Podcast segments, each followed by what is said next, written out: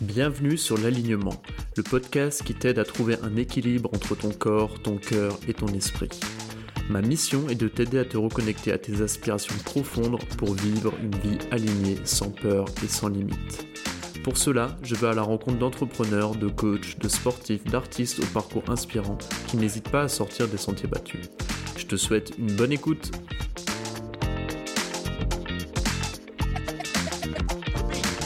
Bienvenue pour un nouvel épisode sur l'alignement. Aujourd'hui, j'ai l'immense plaisir d'accueillir Mathieu Osada sur le podcast.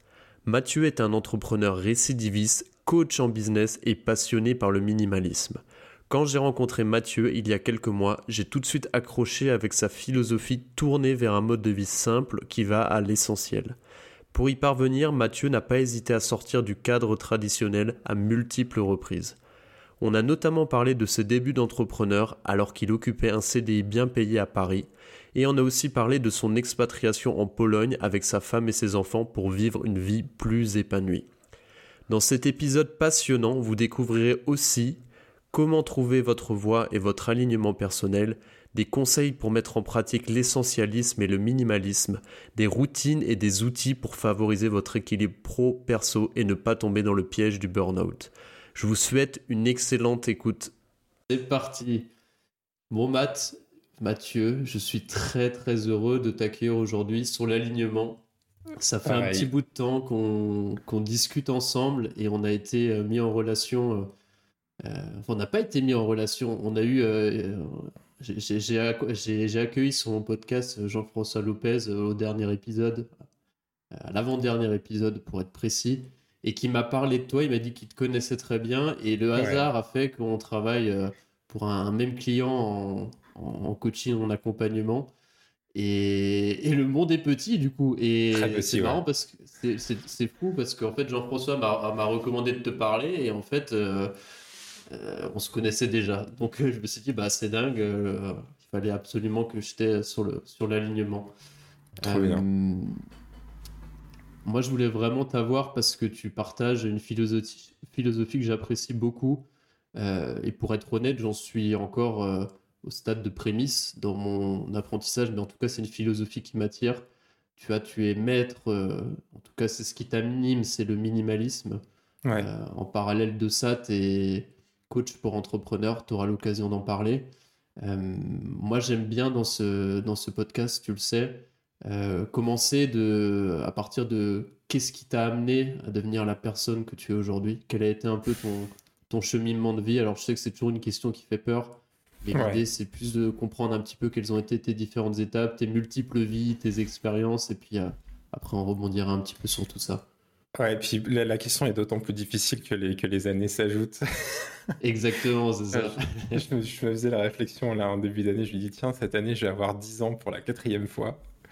Euh, et il y a, y, a, y a 20 ans, euh, je regardais les gens qui avaient 40 piges en me disant ah, ils sont vieux. Euh, donc, alors, le parcours, bah, c'est un, un parcours au départ qui était extrêmement classique. Euh, parce que euh, j'étais bien dans le moule euh, prépa, école de commerce, troisième cycle. démarrer à bosser, ouais, je suis parisien à la base, je suis né à Paris, j'ai grandi à Paris, j'ai fait mes études à Paris, ensuite j'ai commencé à taffer à Paris, costard cravate, métro boulot dodo, dans les hmm. banques, dans les univers feutrés, tout ça. Et en fait, euh, assez vite, j'ai senti qu'il y avait un truc qui clochait. C'est-à-dire que pendant, pendant mes études, je me suis bien éclaté intellectuellement.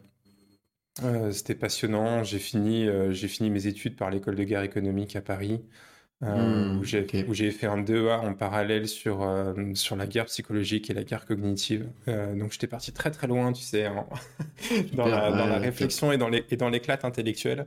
j'ai failli partir d'ailleurs sur un, sur un doctorat, ça s'est pas fait. Et, du coup, ben, quand j'ai commencé à taffer et que je me suis retrouvé devant un bureau et qu'on m'a mis un, portable entre les mains et qu'on m'a dit ben, tu t'assois là et on va te donner des documents à lire. J'ai fait waouh. C'était dur.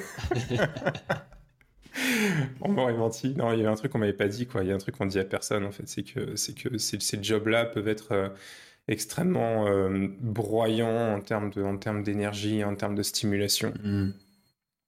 Et, très vite, je l'ai senti sans, sans, vraiment mettre un, sans vraiment réussir à mettre des mots dessus, en fait. Tu vois, c'était juste un sentiment de fond. Je me dis, tiens, c'est bizarre. Dans ce costard cravate dans un bureau, euh, assis toute la journée devant un écran, je, je me sens pas à ma place, je me sens pas très bien. Hmm. Qu'est-ce que tu faisais exactement comme. Euh, euh, j'ai démarré par du j'ai démarré par du conseil en marketing et stratégie dans les transactions électroniques sécurisées. ok. Donc les cartes bancaires et les paiements en gros. Ok. Et j'ai fait beaucoup de paiements euh, de facto après dans, dans, ma carrière de salarié, parce que j'étais salarié pendant plus de 10 ans, 12 ans. Mais euh, voilà, cet univers ne me correspondait pas, donc j'ai tenté un premier, une première déviation via le monde du mobile euh, en rejoignant une startup qui s'appelait Byster, qui faisait du, du paiement mobile. C'était une sorte de PayPal-like qui avait été lancé par les opérateurs mobiles et, et Atos Worldline. Euh, c'est un beau projet, mais qui, qui avait qui n'avait pas trouvé son, son, market fit et qui était un petit peu en avance aussi en termes de besoins parce qu'on adressait beaucoup le mobile et à l'époque les transactions mobiles et le e-commerce étaient quand même très embryonnaires. Hmm, ok. Donc ça l'a pas fait, euh, le projet s'est arrêté. J'ai tenté une première aventure entrepreneuriale, donc là on est en 2014 euh, et hmm. j'avais déjà, tu vois, dans l'idée de m'échapper un peu de ce modèle métro boulot dodo. Euh, je ne savais pas trop comment faire. Voilà, avec l'entrepreneuriat. Et comme j'avais commencé à prendre des compétences dans le mobile, ben, je me suis dit, on va, on va tenter des choses dans les applications mobiles. Donc j'ai ouvert un micro studio d'édition d'applications mobiles. Euh, on publiait des applications sur l'App Store. Le modèle était simple. En fait, on rachetait des applications qui étaient un peu en... qui étaient euh, soit déjà, déjà prêtes, soit qui étaient revendues par leurs développeurs. Hmm. On, les, on, les, on, les, on les refaisait en termes de, graphisme, monétisation, etc. Et puis on les republiait. Euh, je la fais courte, ça a été un échec total. J'ai perdu euh, plusieurs milliers d'euros euh, perso dans, des développements, notamment de l'outsourcing en Inde, parce que c'était très, à très à la mode à l'époque de se dire allez, on outsource à l'autre bout du monde, ça coûte moins cher. Bah ouais, ça coûte moins cher, mais sauf que moins cher, c'est aussi plus cher. Euh, mais en fait, cette première, cette première expérience, elle était intéressante parce qu'elle nous a forcé à nous poser la question de ce qu'on avait besoin. Parce qu'à l'époque, on était. Euh, mmh. ma femme s'était retrouvée sur le carreau six mois avant moi. Euh, un retour de congé mat qui s'était très très mal passé avec son employeur. Des gens très bien. comme d'hab. enfin, comme d'hab. Quand ça se passe aussi bien que ça, ouais, ça se passe bien, c'est ça. Euh, et en fait, donc six mois après, moi, je me retrouve aussi sur le carreau et on fait le choix d'entreprendre alors que euh, j'avais mon fils qui avait euh, un an. Et puis qu'on mmh. avait, puis on avait 24 piges de crédit sur le dos, quoi. Crédit pris avec deux salaires pleins de jeunes cadres dynamiques parisiens, quoi. Donc t'imagines le, l'air qui, commence, euh, le, niveau, le niveau de pression il monte, l'air commence à manquer, et en fait on s'est posé la question de de quoi on a besoin, et, euh, et une fois qu'on a sur l'essentiel, est-ce que est-ce qu'on tient le budget, est-ce qu'on peut entreprendre? Et c'est là que j'ai hmm. compris en fait que se réduire à l'essentiel, du moins temporairement, permettait de gagner une certaine liberté et liberté qui nous a permis d'entreprendre. Hmm, d'accord. Et ça, c'est un, principe que j'ai réutilisé plus tard quand on a, quand on a décidé de changer de vie. Bon, ça n'a pas marché, euh, c'est la vie. C'est aussi ça l'entrepreneuriat, c'est aussi de manger tes leçons, ramasser tes dents et puis, euh, et puis, poursuivre. Donc j'ai remis une cartouche dans le, j'ai remis une cartouche dans le salariat pendant quelques années, pendant 4 ans. Jusqu'au jour où en 2000, 2019, on a décidé d'appuyer sur le bouton reset euh, en mode on repart d'une page blanche. Hmm. Et, on a fait ce choix-là parce qu'en fait, on s'était retrouvé dans une situation où euh, ben voilà, on était vraiment coincé dans le métro boulot dodo, grande banlieue hmm. parisienne, 60 mètres carrés, on avait encore 20 ans de crédit. ouais, ça, je vois très bien le schéma. Hmm. Les perspectives taf, euh, j'étais dans un bon taf, hein. j'avais pris un, un, boulot dans une, dans une start-up, dans une fintech. Très très bien, qui correspondait vraiment à. C'était la synthèse de mon parcours, c'était le bon taf au bon moment avec les bonnes personnes. Sauf qu'en fait, moi, j'étais pas au bon endroit dans ma vie. Hmm. Euh, et donc, on s'est dit, ben, euh, parce qu'en du coup, on avait regardé pour s'agrandir, pour, euh, pour déménager, pour pouvoir avoir un peu plus de place avec les enfants, parce que deux enfants dans 9 mètres carrés, ça va quand ils sont bébés. Euh, Et après, ça commence à être serré. C'est cool. Bah ouais, parce qu'en fait, tu divises, la, tu divises le sol disponible en deux endroits de 1 mètre carré chacun, et puis tu leur dis, ben voilà, c'est là que vous avez la place pour jouer, quoi. Et, ça, on n'en voulait pas non plus. Quoi. Et donc, on avait regardé pour s'agrandir. Et puis, quand on a regardé le coût que ça nous coûtait pour nous agrandir, on s'est dit est-ce qu'il n'y a pas autre chose à faire plutôt que d'aller cramer quelques dizaines de milliers d'euros juste en mettant une signature en bas d'un papier pour aller s'enterrer un peu plus loin? Et on a pris la décision, euh, on a pris la décision d'aller. Euh, moi, j'avais pas de business. Euh, Agnès, elle était, elle avait son business de photographe, donc elle pouvait redémarrer un business ici. Moi, il mmh. fallait que je redémarre de zéro, mais on a quand même pris la décision de tout plaquer et de repartir d'une page blanche. Génial. Et donc ça, c'était, je te parle de ça. Donc j'ai démissionné en novembre 2019 avec le mmh, meilleur timing de l'histoire. Oui, évidemment. C'est toujours comme ça.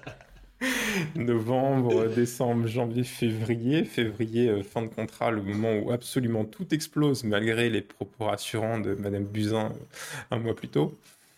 Euh, et, tout explose en fait, en, tout explose en, février 2020, et c'est le moment où moi le taf s'arrête, où on est censé déboucler, la vente de l'appart.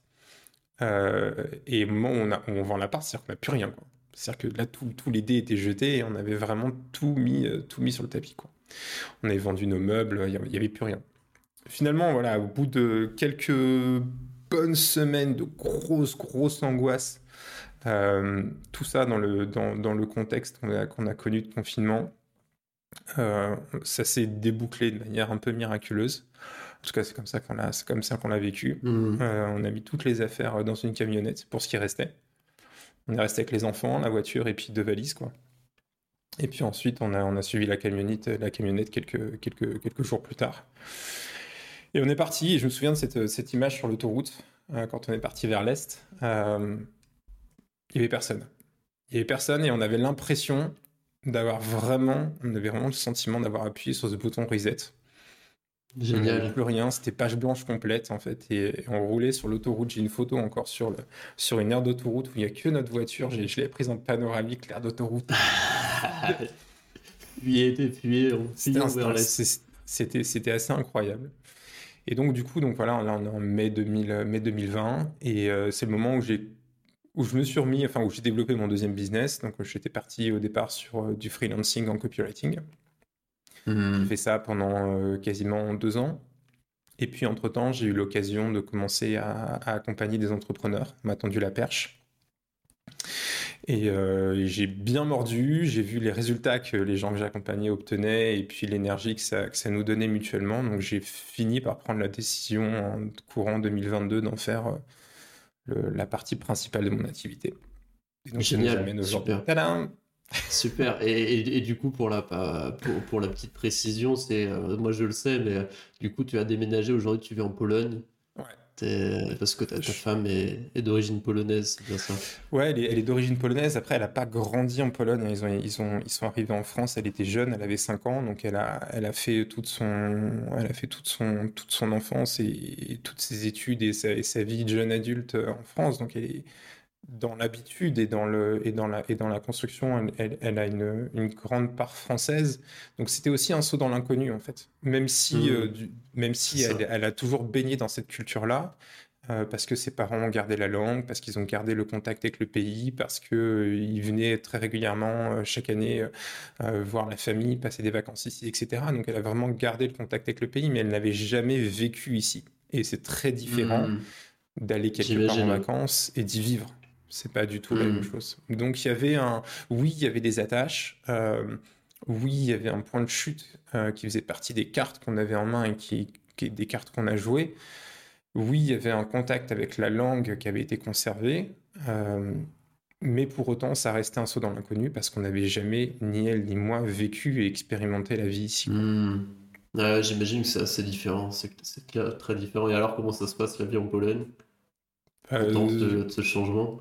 On est, on est, plus, que, on est plus que content. Euh, on est plus que content parce qu'en fait, on a déjà on a trouvé un, un, endroit où culturellement on se sent bien. Ça, c'est important en fait quand tu, quand tu choisis d'aller habiter quelque part ailleurs que l'endroit où tu es né ou l'endroit où tu as grandi, c'est quand même un, c'est quand même un sacré pari. Donc c'est bien parce que on voit que culturellement on s'y sent bien. Euh, mais c'est surtout ce qu'on ce qu'on observe en fait de ce qu'on a réussi en trois ans de temps versus euh, la situation de départ. et sur plein de sujets différents et sur des sujets sur lesquels on n'avait même pas d'attente particulière. C'est-à-dire que par exemple sur le, sur le sujet médical, par exemple, moi c'était une, des mmh. grandes interrogations. parce que j'ai un, suivi, j'ai un suivi depuis tout petit pour, des, pour des questions d'eczéma, d'allergie, ce genre de choses. Et ben, non seulement j'ai trouvé un, un suivi de très bonne qualité ici, euh, dans les mêmes conditions que le suivi que j'avais en France. Donc, euh, tu vois, rassuré. Mais en plus de hmm. ça, j'ai trouvé des solutions ici qui ne m'avaient jamais été proposées en France. Ah, ok, génial. Ouais. Et, euh, et ça, ça. Et, enfin, très concrètement, par exemple, je me suis opéré les deux yeux ici, droite et gauche. Ouais. une solution qui ne m'avait jamais été proposée en France. et en fait, j'ai compris au moment où, où on m'a proposé l'intervention que le chemin qui aurait été le mien en France, ça aurait été quasiment celui de la cécité avant qu'il puisse se passer quelque chose. Hmm. Et quand tu regardes en arrière, tu fais waouh. Donc tu, te dis bon, ok, donc je, suis un cas particulier, ça c'est une première chose. Et puis euh, on a eu le cas avec notre fils aussi. Euh, notre fils, c'est pareil, il a eu, un, il, a, un suivi médical depuis tout petit. Euh, on avait trouvé des solutions en France, on avait, il, avait il y avait des solutions pour lui qui étaient ce qu'elle est, mais voilà, dans, dans l'univers dans lequel on était, pour nous, c'était l'intégralité des possibles. Et puis en fait, quand on est arrivé ici, euh, on, a, retrouvé un, spécialiste pour le suivre et qui en gros nous a dit ben, ce qu'on vous a proposé comme suivi et ce que vous avez fait jusqu'à maintenant, c'est ce qu'on faisait ici à 20 ans. Mmh, et, là, on a, et là, on a pris une deuxième baffe parce qu'en fait, c'est exactement ce que m'avait dit l'ophtalmo. Et euh, il nous a dit ben, voilà ce qu'on peut faire, voilà ce qui, est, ce, qui est, ce qui est préconisé dans le cas pour votre fils. Et donc, du coup, mon fils aussi a été, euh, été opéré. Donc, moi, j'étais opéré en 2021, lui était opéré en 2022. Et, on a tous les deux résolu des problèmes médicaux de longue date euh, pour lesquels on n'avait aucune, euh, aucune perspective de, résolution qui nous avait été proposée en France, quand bien même on vivait en région parisienne et quand bien même on était suivi dans, les, dans les grands hôpitaux parisiens.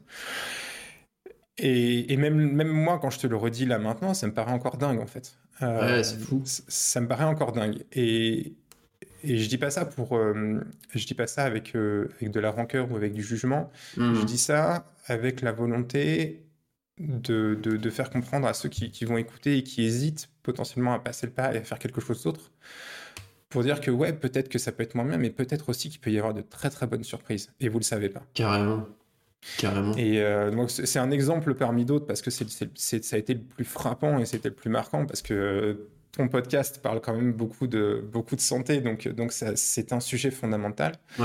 Euh, mais c'est aussi vrai par rapport à tout ce qu'on a réussi à construire. Tu vois, aujourd'hui, je te parle, je suis dans mon bureau, euh, mon bureau qui est dans ma maison, et ma maison qui est la mienne, c'est-à-dire que j'ai pas 20 ans de hmm. crédit sur le dos. Quoi. Euh, et ça, tu vois, avec des enfants, en France, dans la situation où on était, c'était une perspective qui n'était pas possible. Mmh. Ou en tout cas extrêmement compliquée. Et si elle était possible, elle était possible avec 30 euh, ans de crédit euh, euh, et, un enfermement définitif dans le métro boulot dodo. Et en fait, finalement, tu ne vis que pour payer ton, que pour payer ton crédit et ta maison. C'est ça, en étant presque esclave un peu. Quoi.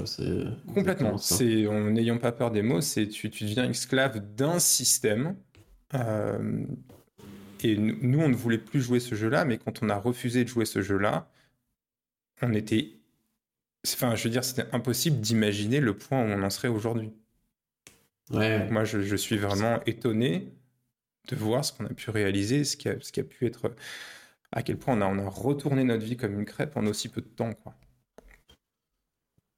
C'est fou. Et, du coup, ta motivation, euh, enfin, vos motivations premières à la base de vous expatrier à l'étranger, c'était de si je comprends bien, c'était effectivement la, volonté de, de, changer carrément, de faire, comme je un reset et changer de culture, de sortir du métro boulot dodo, d'aller faire un pas vers la propriété, de, j'imagine, pouvoir aussi euh, vivre mieux avec moins.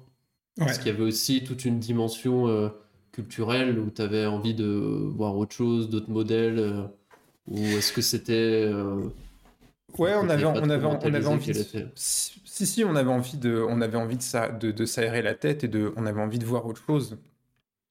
Euh, on, percevait le, on percevait l'environnement français comme un, l'environnement culturel français comme, comme, comme une espèce de chape de plomb, en fait. Euh, et, c'est vrai que quand j'en, quand j'en reparle avec des gens qui ont fait l'aller-retour entre les deux pays, enfin, entre, entre, entre deux pays, entre la France et un autre pays, en fait, on a un peu tous la même lecture, en fait. Euh, et, et, et, au niveau euh, disponibilité mentale, en fait, c'est comme si, en fait, avant de partir, on n'en avait plus. Mm. Et, en, étant parti, alors est-ce que c'est lié au pays en tant que tel? Est-ce que c'est lié au, fait d'avoir passé la frontière et d'être arrivé dans un autre environnement qui nous a, qui nous a un peu réouvert, qui nous a remis, un peu d'air euh, et d'énergie mentale? Je ne sais pas. Mais ouais, il y avait une volonté de, il y avait une volonté de, tenter autre chose et de découvrir autre chose quand, quand c'était encore possible de le faire. Ouais. Mm. génial. Qu'est-ce que tu pourrais donner comme, euh, comme conseil à ceux qui écoutent, qui auraient envie de s'expatrier, déménager, sortir de, tu vois, de ce, ça peut être partir de Paris, mais ça peut être partir à l'étranger. Quels, ont, quels seraient toi les conseils que tu pourrais prodiguer et amener pour, euh, pour ça, passer la barrière en fait de dire ok c'est parti on y va quoi? Alors en fait c'est assez simple. Euh, le premier, le, conseil général, c'est ne pas attendre. Si mmh. vous avez envie de le faire, faites-le. Nous, on l'a fait avec, euh, encore une fois, 20 ans de crédit sur le dos, avec un métro boulot de dos et avec deux enfants en bas âge. Et en plus de ça, on l'a fait malgré nous en plein Covid. Situation parfaite, quoi. Donc, j'ai envie de te dire, ouais, c'est, j'ai envie de dire, sur, le papier, sur le papier, je pense qu'on pouvait, dans, dans l'histoire récente, on pouvait difficilement faire pire en termes, de, en termes de moments, tu sais, si on, si on se pose et qu'on se dit est-ce que c'est est -ce c'est le bon moment, est-ce que c'est pas le bon moment? bah, Non, c'était le pire moment possible. Et en, et en même temps, rétrospectivement, euh, on, en, on, en, reparlait hier, et je me disais peut-être que finalement c'était aussi le meilleur moment possible. Exactement. Justement parce que, justement parce que c'était le pire. Euh, donc, la, la, première chose, c'est ne pas attendre. Si vous avez envie de faire quelque chose, si vous avez envie de bouger, si vous avez envie de voir du pays, si vous avez envie euh, mais ne serait-ce que de voir du pays à l'intérieur du pays, quoi. Euh, mmh. Partir en province, redéfinir les règles, vivre autrement, il ne faut pas attendre. Ça, c'est. Je le dis maintenant en, ayant fait le switch, faut pas attendre. Maintenant, est la question, c'est est-ce que vous pouvez le faire? Ça, c'est une autre question. Et euh, pour répondre à cette question-là, il y a une nécessité économique qui est liée au fait de, qui est liée au fait de changer de vie. Ça, c'est, c'est, on ne peut pas le nier. Euh, nous, on a fait un choix, et dans les cartes qu'on avait en main, on avait ce choix qui nous permettait de d'écraser notre niveau de vie. En tout cas, le coût de notre mmh. niveau de vie. Euh, je refaisais les comptes hier. Euh, aujourd'hui, pour assurer euh, l'essentiel, c'est-à-dire en gros se loger, se chauffer, bon, la maison est payée, mais se chauffer, payer les impôts locaux, les ordures, l'eau, le gaz, l'électricité, euh, tout ce qui coûte de déplacement, voiture, assurance, euh, assurance maison, etc. Euh, et puis tout le, toute la base, tu sais, les, les, les, forfaits mobiles, l'Internet, les, frais scolaires pour les enfants, etc. Pour assurer ça par mois, il nous faut 625 euros. Waouh. Ouais. C'est pas la même chose que tu auras à Paris. Hein. non, il nous faut 625 euros par mois. Et si on rajoute tout ce qui est courses, c'est-à-dire euh, consommation courante. Donc tu rajoutes la brique manger. Il nous faut euh, à peu près un peu moins de 1400 euros par mois pour 4. Donc à 1400 euros pour 4 par mois, euh, on vit. Alors on fait pas de... Dedans, il n'y a, pas le... a pas le budget sorti, il n'y a pas le budget il n'y a, pas les budgets annexes si tu as besoin de faire une consultation privée chez le médecin ou, ou, ce genre de choses. Mais globalement, l'essentiel est assuré. C'est ton seul euh, minimum, quoi, clairement. Ouais, c'est le seul minimum. C'est le, le, le, le, le, point mort, quoi. En France, ce point mort-là, il était de 3400 euros, quoi. Ouais, ouais c'est fou. Qu'est-ce que ça veut dire quand on entreprend d'avoir un point mort à 3400 euros versus avoir un point mort à 1400 euros? Bah, ça veut dire que tes chances de réussite, elles sont quand même bien meilleures dans un cas que dans l'autre. C'est clair. C'est clair. Parce que 1400, euh, si tu te mets un peu de marge et tu dis, allez, il faut que je fasse 1600, euh, 1600, euh, tu fais une activité en auto-entrepreneur, on va faire le calcul rapide. On va être gentil, on va se rajouter 25% de charge. Hop. je fais le calcul en direct. 1600. C'est-à-dire qu'il faut faire 2000, ouais, un peu plus de 2100 de chiffre d'affaires. Ouais, l'équation et le jeu n'est pas du tout le même. bah ouais. 2100 chiffre d'affaires euh, quand tu es, quand es, quand es freelance, c'est quand même tout à fait faisable. Alors, c'est là où il y a le, troisième, le deuxième conseil, c'est s'assurer de, la, viabilité du projet en termes de, cash flow pur. Combien ça va vous coûter de vivre là où vous allez et est-ce que vous avez les moyens d'assurer ça? Première partie de l'équation, c'est est-ce que vous avez les moyens de l'assurer soit en ayant un taf solution, euh, j'ai envie de dire presque idéale, parce que finalement, euh, quand tu as un boulot et que tu arrives à signer un boulot et que tu as un CDI et que tu fais, et que tu fais bien ton taf, tu es quand même relativement peu en danger. Donc pour redémarrer une vie ailleurs, c'est parfait. Euh, et où la question, c'est est-ce que vous, vous, voulez, vous voulez le faire en mode entrepreneurial? Et auquel cas, la question, c'est combien est-ce que vous devez générer de chiffre d'affaires et sur quelle activité? Hmm. Le freelancing, pour ça, c'est très bien. Ça permet de générer du cash assez rapidement. Maintenant, si vous prenez la, la, la si, on prend la, voie, par exemple, du freelancing qui a été celle que j'ai choisie, euh, ben, il y a quand même du temps avant de réussir à faire tourner son activité. C'est pas on arrive sur le mmh, marché et puis, euh, malgré ce qu'on peut nous raconter sur LinkedIn avec euh, certains qui viennent raconter qu'ils font 8000 de chiffre d'affaires au bout de 3 mois, c'est très bien pour eux, mais c'est des gros chatards des gros chatards, c'est qu'en fait, Exactement. ils ont bénéficié, et c'est très bien pour eux, hein, mais ils ont bénéficié d'un de, d'un ensemble de, facteurs et de conditions qui leur a permis d'avoir un, un, déploiement et un début d'activité qui est tout à fait anormal. C'est clair, mais j'en parlais encore euh, un peu plus tard qu'hier avec un coach, euh, durant un coaching, euh, un entrepreneur qui me disait Ouais, moi je veux faire de l'argent vite tout de suite. Euh, mais en fait, ça marche pas comme ça. non. Ce que tu lis, euh, c'est ce qu'on te vend. évidemment, souvent, on te vend des formations, gagner vite de l'argent, c'est comme euh, choper des abdos en béton en 4 semaines, ça marche pas, ça. Non. Alors, il peut y avoir des, des, cas très particuliers où on peut avoir de la chance et choper directement le bon Ah si, c'est possible. Les, les, abdos en 4 semaines, je vous donne la recette. Hein. Vous arrêtez de boire, vous asséchez. Vous arrêtez la bière, Et vous arrêtez la bière, le pain, les pâtes et le lait, quoi. Et, euh, et, si vous faites ça, effectivement, vous allez commencer à voir vos abdos apparaître dans 4 semaines. Est-ce que vous allez pouvoir tenir dans la durée? Peut-être pas certain non plus. Euh, mais euh, Ouais, donc en gros, voilà, donc le, choix, le choix entrepreneurial, il est, il est, il est tout à fait faisable. Euh, la première solution, la plus simple, ça reste quand même le freelancing, c'est-à-dire de, capitaliser sur une compétence qu'on a ou d'apprendre et de développer une compétence euh, de zéro. Hein, c'est aussi tout à fait mmh. possible. Et puis de commencer à facturer des clients. Mais ça, ça prend du temps.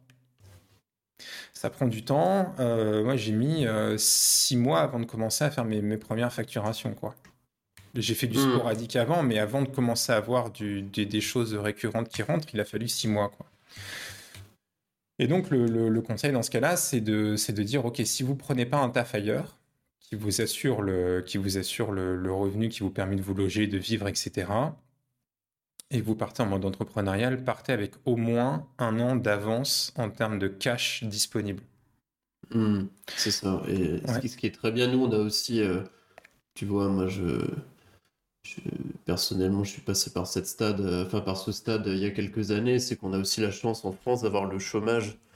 Euh, et pour démarrer une activité, on a vraiment cette chance-là. Si vous êtes en CDI, tu peux demander une rupture conventionnelle pour expliquer que tu as un projet entrepreneurial et tu as, dans la plupart des cas, en fonction de combien de temps tu as travaillé pour cette boîte, au moins deux ans de chômage. Et ça, c'est juste extra. Pôle emploi est le premier financeur de, l'entrepreneuriat en France. Enfin, et c'est très bien. C'est fou, c'est génial. C'est très bien. c'est mm. très bien. Nous, on en a bénéficié la première fois en 2014, là, dans notre, pour notre boîte d'édition d'applications mobiles.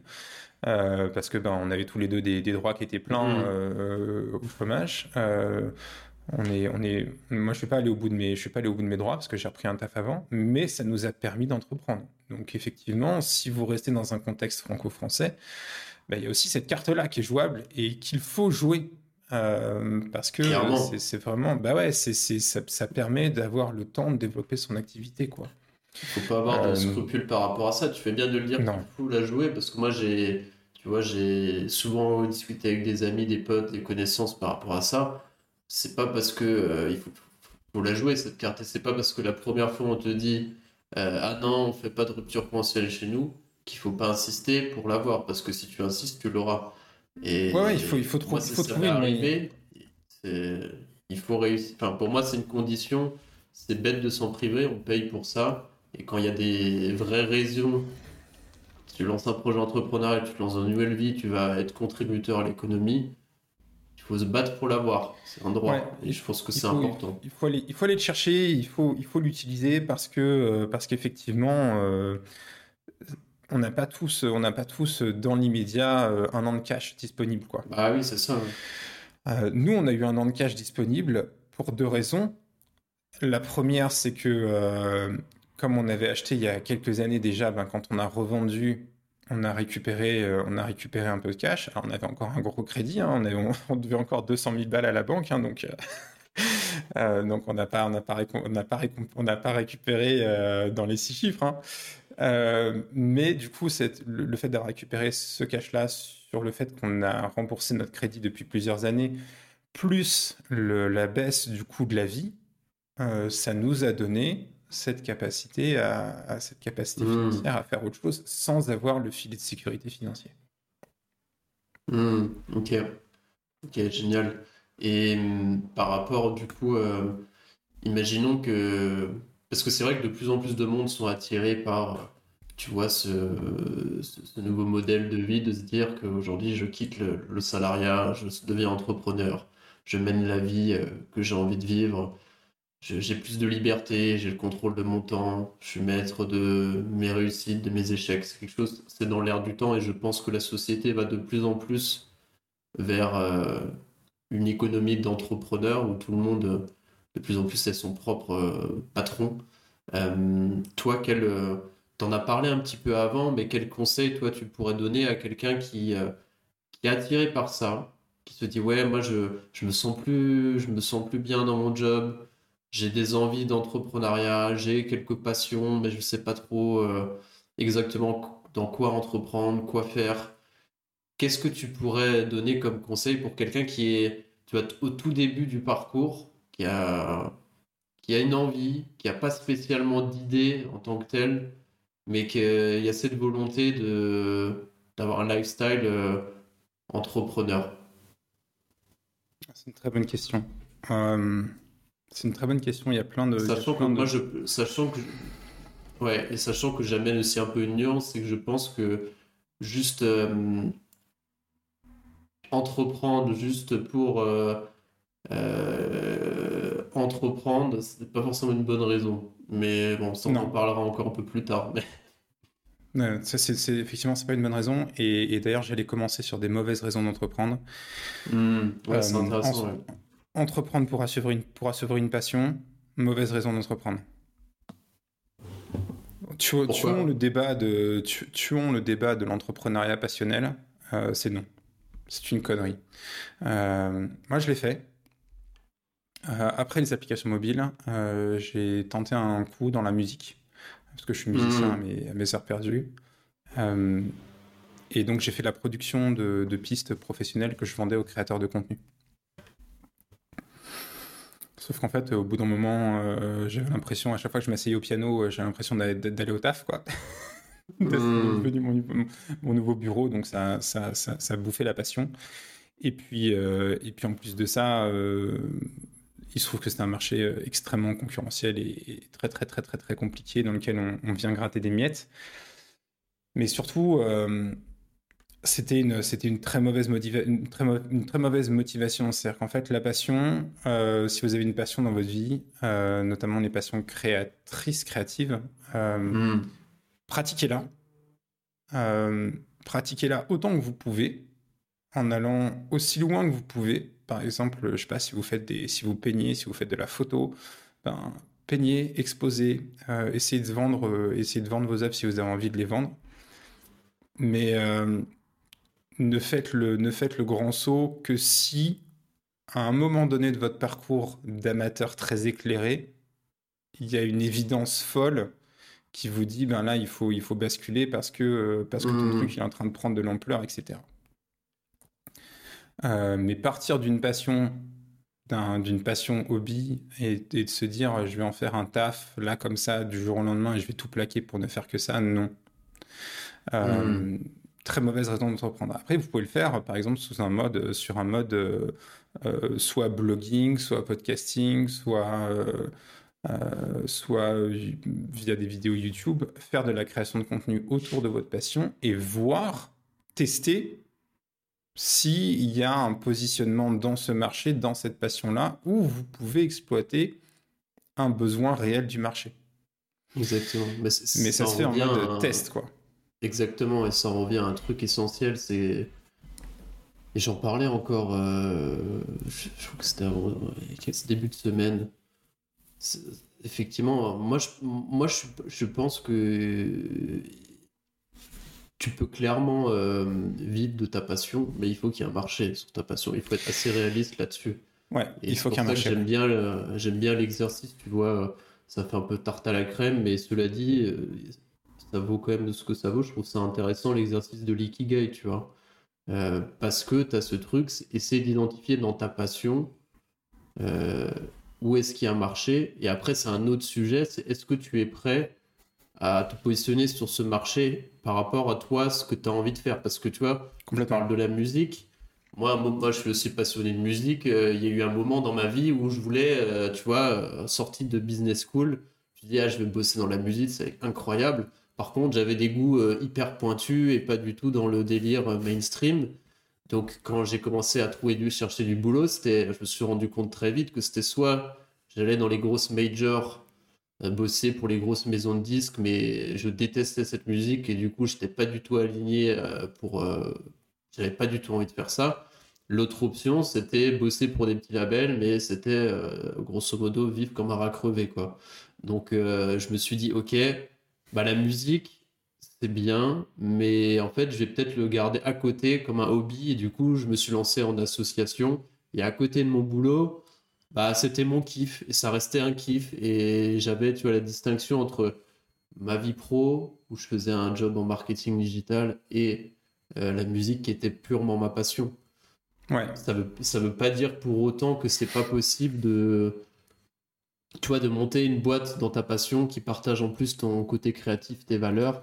Mais souvent, typiquement dans des industries comme la musique, l'art, c'est, quand même plus compliqué. Ça, ça demande Ouais. un peu de, de chance et de, de génie euh, créatif. Il y a des choses qu'on maîtrise pas spécialement, quoi.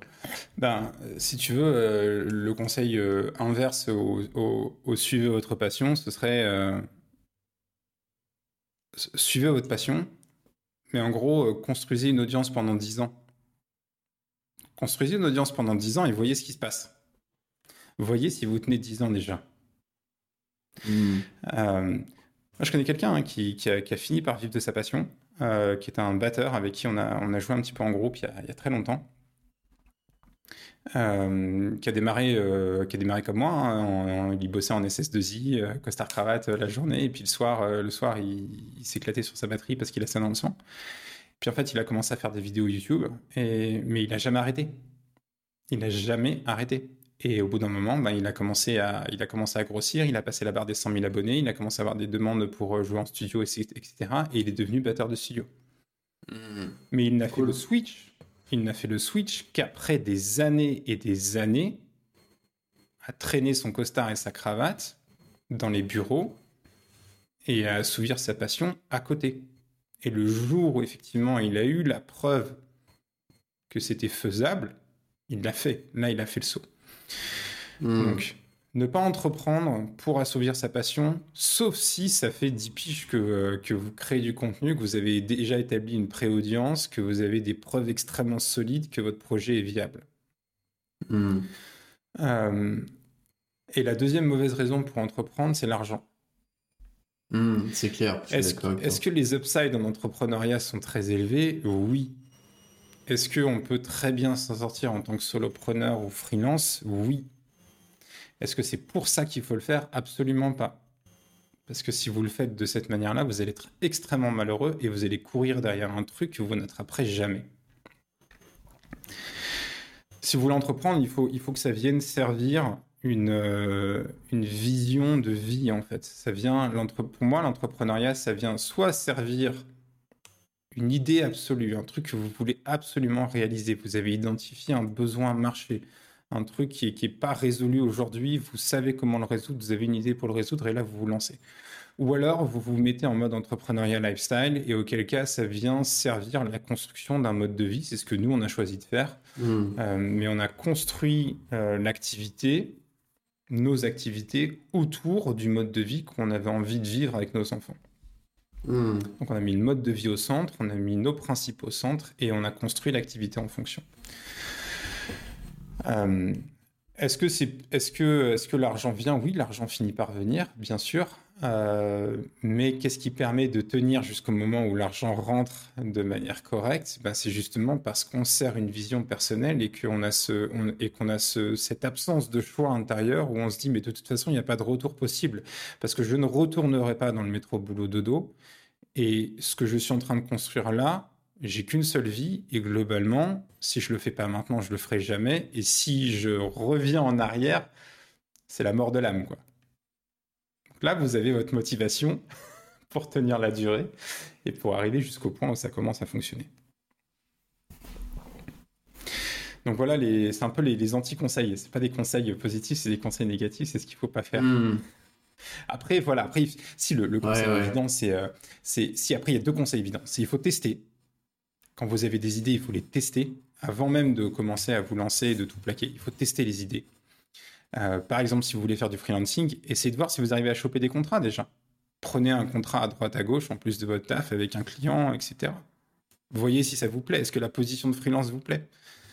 Euh, Et euh, l'autre, point qui rejoint le fait de tester, c'est de vérifier qu'il y a un besoin sur le marché. C'est pas parce qu'on a une idée qu'elle est bonne. Hein. Ah, ça, c'est clair, mais c'est marrant parce que moi, j'ai fait. là, je me reconnais beaucoup. C'est que j'ai fait toutes les erreurs que tu as dit tout a dit, pardon. Commencer euh, avec une vision pas claire de pourquoi tu entreprends. L'idée qui était, tu vois, moi, c'était à l'époque, euh, j'étais en CDI, ça se passait pas du tout bien. Je me suis dit, franchement, j'en ai plein le cul euh, de mon patron de l'époque, j'ai envie d'autre chose. Parti, on part en freelance. Et puis après, derrière, je suis parti en, en start-up, dire monter ma boîte. Mais si tu veux, la raison première était de me barrer. J'en avais plein, plein, plein le cul de, du salariat, qui était, je pense, pas la, bonne raison, entre guillemets. Mais du coup, après l'autre erreur que j'ai faite, qui était de se dire, je vais monter une boîte pour gagner de l'argent, très mauvaise erreur, enfin très mauvaise décision. Et aujourd'hui, euh, tu vois, je suis beaucoup plus euh, sensé par rapport à ça. C'est entreprenez pour des bonnes raisons, qui est pour moi, effectivement, comme tu disais, avoir une vision, euh, chercher une exploration aussi de soi, parce que pour moi, c'est c'est ça qui me, qui me drive aussi beaucoup aujourd'hui dans l'entrepreneuriat. C'est c'est un merveilleux outil de, on va dire, de, de, connaissance de soi, de connaissance aussi bien des, de tes forces, de tes faiblesses, de tes points d'amélioration. Je trouve ça génial. Et, euh, et aujourd'hui, moi, je pourrais que recommander à ceux qui ont envie d'aller euh, dans cette aventure d'y aller et, c'est très drôle parce que, en fait, tu vois, tous ces conseils qu'on prodigue, moi, je les ai entendus bah, plein de fois. Et, et j'en discute souvent encore avec euh, mon associé François. Et on se dit, bah, en fait, euh, finalement, tous ces conseils, on les a entendus et on en entendait plein. Ne faites pas ci, ne faites pas ça. Mais au final, euh, on les a quand même fait mais on avait besoin de les faire pour comprendre. Et en fait, ça en revient à la philosophie de l'entrepreneuriat. C'est bien d'écouter un max de conseils. Euh, ça peut t'aider à prendre de bonnes décisions, en éviter des, très mauvaises. Mais tu feras de toute façon des erreurs et tu auras besoin de le faire. Et c'est ça qui est le plus génial en fait. Ça, c'est un, truc, un truc à dire aux aspirants entrepreneurs. Vous allez vous planter. C'est ça, plantez-vous plein de fois plantez-vous plein de fois. Vous allez faire des conneries. Vous allez faire des conneries sur des choses que vous avez déjà entendues dix mille fois. Vous allez enfreindre tous les conseils qu'on vous a donnés. Parce que tant que c'est pas marqué au fer rouge, vous n'allez pas le comprendre, en fait. C'est la différence entre comprendre quelque chose intellectuellement et vraiment l'intégrer de manière viscérale, quoi.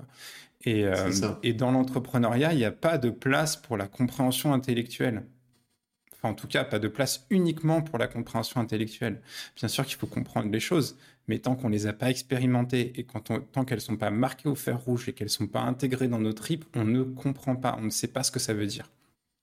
C'est ça, c'est ça. Mais c'est fou, c'est... Moi, tu vois, je me suis vraiment rendu compte de ça et ça m'aide beaucoup euh, à ce niveau-là, l'entrepreneuriat.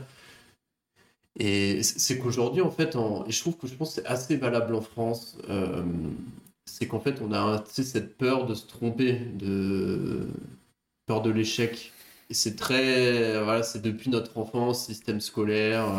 Moi, je répète souvent cet exemple, mais pour moi, j'avais un peu une peur bleue de redoubler. Pour moi, c'était une horreur de redoubler. Alors qu'au final, bon, qu'est-ce que c'est redoubler? C'est peut-être juste une année où tu n'étais pas à ta place. Euh, peut-être une année tu viens, où, tu viens consolider des choses, en fait. Tu viens consolider des choses, sauf qu'en fait, nous nous le présentait sous le mode, sous le mode, sous le mode punition, en fait. C'est ça, c'est. T'étais la sous-merde de service, quoi. Exactement. Euh, non, mais c'est vrai, t'étais le paria, quoi. T'étais le mec qui avait rien compris, qui était nul. Alors qu'en fait, ça se trouve, euh, t'étais juste pas à ta place dans le système scolaire, c'est possible. Euh, et puis, ça se trouve, tu avais juste besoin de plus de temps pour, pour consolider certaines choses, pour mieux performer après, en fait. Et ça, on ne nous dit jamais. C'est clair. Mais c'est pareil, tu vois, j'avais fait un post un, jour euh, parce qu'on avait parlé, euh, je sais plus qui j'avais parlé des dictées. Les dictées, typiquement, c'est ça en fait, c'est la, la, la carotte et le bâton. Enfin, c'est surtout le bâton ah, ouais, la, carotte. Mais rends-toi compte que sur une dictée, tu peux avoir 80% des mots qui sont orthographiés correctement et, te taper zéro. Moi, ça m'arrivait souvent en plus, ça. Tu sais, dans les. Non, mais en, en prépa, faisait des dissertes Genre, tout était nickel, mais j'avais les pénalités d'orthographe et je me retrouvais avec des moins 3, moins 3 et je me tapais des, notes à la con. Bon, après, cela dit, c'est qu'après, j'ai fait plus attention à l'orthographe. Et c'était clairement une pédagogie, enfin, une méthode qui était très punitive. C'est la méthode qui pose problème, c'est pas, le, c'est pas, c'est pas ce qu'on enseigne. Je pense que l'orthographe est extrêmement important. Euh, Totalement. En termes de, en termes de valeur perçue. Euh, mais la, méthode est catastrophique. C'est-à-dire que si en, si en entrepreneuriat on faisait la même chose et que en gros on te, on te tapait à mort pour chaque erreur que tu fais, alors que euh, peut-être que tu as fait 80% des choses que tu avais à faire de manière juste. Ce qui compte, c'est que tu as fait 80% des choses de manière juste, c'est pas les 20% mmh. sur lesquels tu t'es planté. Bien sûr qu'il va falloir corriger les 20%, mais c'est pas grave, tu as fait 80% bien, donc tu as avancé. quoi. Mais on a grandi, en tout cas en France, on a grandi dans un, dans un système éducatif punitif où effectivement l'erreur était proscrite alors que l'erreur fait partie de l'apprentissage, en fait. C'est une composante essentielle de l'apprentissage. Exactement, et ça, moi, je, je promouvois souvent ce conseil aussi, c'est de se dire, voilà, tous les apprentis entrepreneurs que je peux avoir aussi, euh, c'est de se dire, ok, faites des erreurs, faites-en plein, de toute façon, vous allez faire euh, sur 10, 10 choses, il y a peut-être un ou deux trucs qui va fonctionner, le reste, ça, ça va pas marcher. Et c'est normal, c'est ok, soyez à l'aise avec l'erreur pour le, pour le coup, ça veut pas dire que c'est facile, parce que même moi, tu vois, des fois, j'ai encore euh, ce syndrome de truc, j'ai envie de réussir tout tout de suite et que je, je suis pas à l'aise avec le fait de faire des erreurs. Et c'est tout le monde. Je pense que c'est tout le monde. C'est ce que je dis souvent. Tu vois, le syndrome de peur de l'échec, il est là pour tout le monde. Le syndrome de l'imposteur, il sera là pour tout le monde, même ceux qui ont le plus de confiance en eux. Et que c'est normal de l'avoir tout le temps. C'est juste euh, avoir des, l'avoir en tête et avoir aussi ses, routines et ses habitudes pour euh, justement euh, passer outre. Euh, toi, peut-être, qu'est-ce que tu aurais comme conseil justement pour ceux qui, qui ont, bah, tu soit le syndrome de l'imposteur, soit la peur de l'échec Qu'est-ce que tu aurais comme conseil pour les. Ça peut être les entrepreneurs ou même globalement tout le monde qui peut rencontrer ce type de, de problématiques au quotidien? Bah, je pense qu'il y, a deux axes de, enfin, il y a plusieurs axes de travail. Euh, tu, parlais d'estime de soi, ça c'est un axe de travail en tant que tel. Hmm. Je pense qu'il faut travailler sur l'estime de soi. Euh, si vous voulez un bouquin, j'ai une référence qui s'appelle 10 Days to Self-Esteem. Ok. Euh, qui est un bouquin qui permet de travailler la confiance en soi, sur lequel je suis en train de travailler en ce moment, à titre personnel. Euh, donc ça, c'est une première chose. Il faut construire son estime de soi parce que c'est ce qui va nous permettre d'avoir le cuir un peu plus tanné et puis de pouvoir nous relever à chaque fois qu'on va, qu'on va faire des erreurs et qu'on va rater quelque chose. Euh, ensuite, il y a une dimension où il faut de toute façon s'immuniser face à, face à, face, face à l'échec. J'aime pas ce terme. face aux choses qui ne marchent pas. Hmm. Il, faut, il faut construire cette immunité. Sauf qu'en fait, cette, cette immunité ne peut être construite que par exposition à l'échec, à l'erreur, au plantage. Si on se plante jamais, on n'est pas immunisé. Et la première fois qu'on se plante, c'est un drame. Euh, donc il vaut mieux plein de petits plantages. Il vaut mieux tester des petites choses. C'est la, théorie des small bets. Euh, Hmm. Faire plein de petits tests euh, à petits enjeux, petits enjeux temps, petits enjeux financiers. Et quitte, à échouer, quitte à échouer plein de fois, et comme tu, te- comme tu dis, il y a peut-être, je sais pas, une, une- une tentative sur 10, ou une tentative sur 20, ou une, ou une tentative sur 100 qui va marcher. Mais ce qui compte, c'est pas les, c'est pas qu'il y en a 99 qui n'ont pas marché. Ce qui compte, c'est que vous aurez mis le doigt sur un truc qui fonctionne et sur lequel vous allez pouvoir capitaliser pour construire. Donc, la première chose, c'est euh, travailler son, son estime personnelle, son estime de soi. Ça, c'est très important parce qu'on est beaucoup à avoir un défaut d'estime personnelle parce qu'on n'est pas dans un système qui nous permet de construire cette estime personnelle.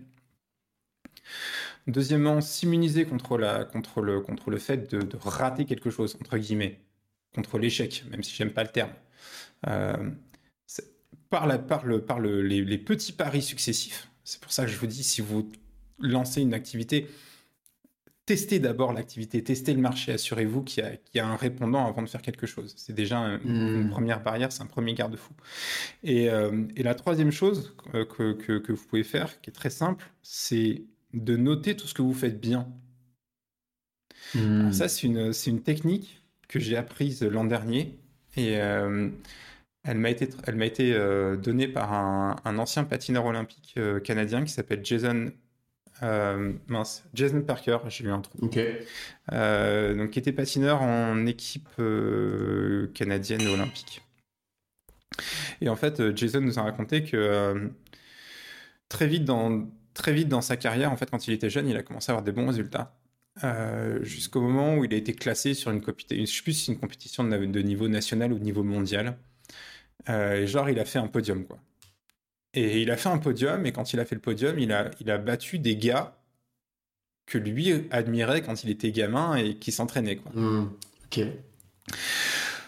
Sauf qu'en fait, euh, plutôt que de se dire euh, waouh, j'ai fait un podium et tout, c'est un truc de fou, euh, j'ai battu un tel et un tel et, euh, et c'est incroyable et, et tout ça, et ben il, a commencé à se dire ah bah, purée, dans le dernier virage, peut-être que si j'avais placé le patin comme ça, et puis si j'avais fait la relance comme ça, et puis si je m'étais placé à tel endroit, et en fait, il a commencé à s'auto-flageller plutôt que de reconnaître la réussite.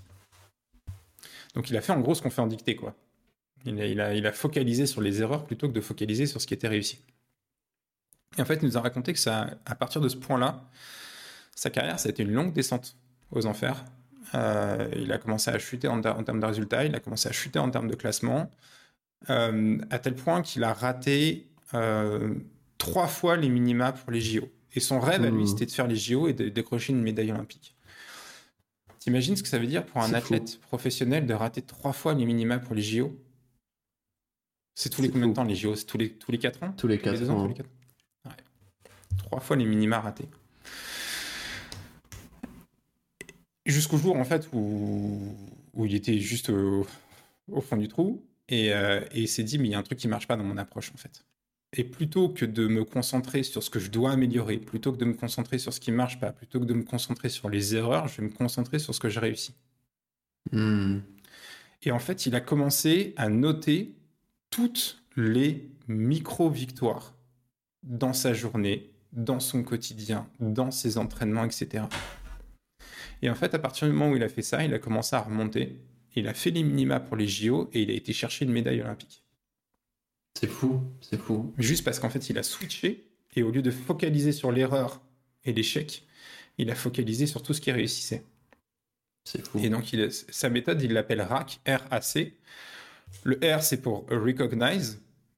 C'est reconnaissez chaque petite victoire, aussi petite soit-elle.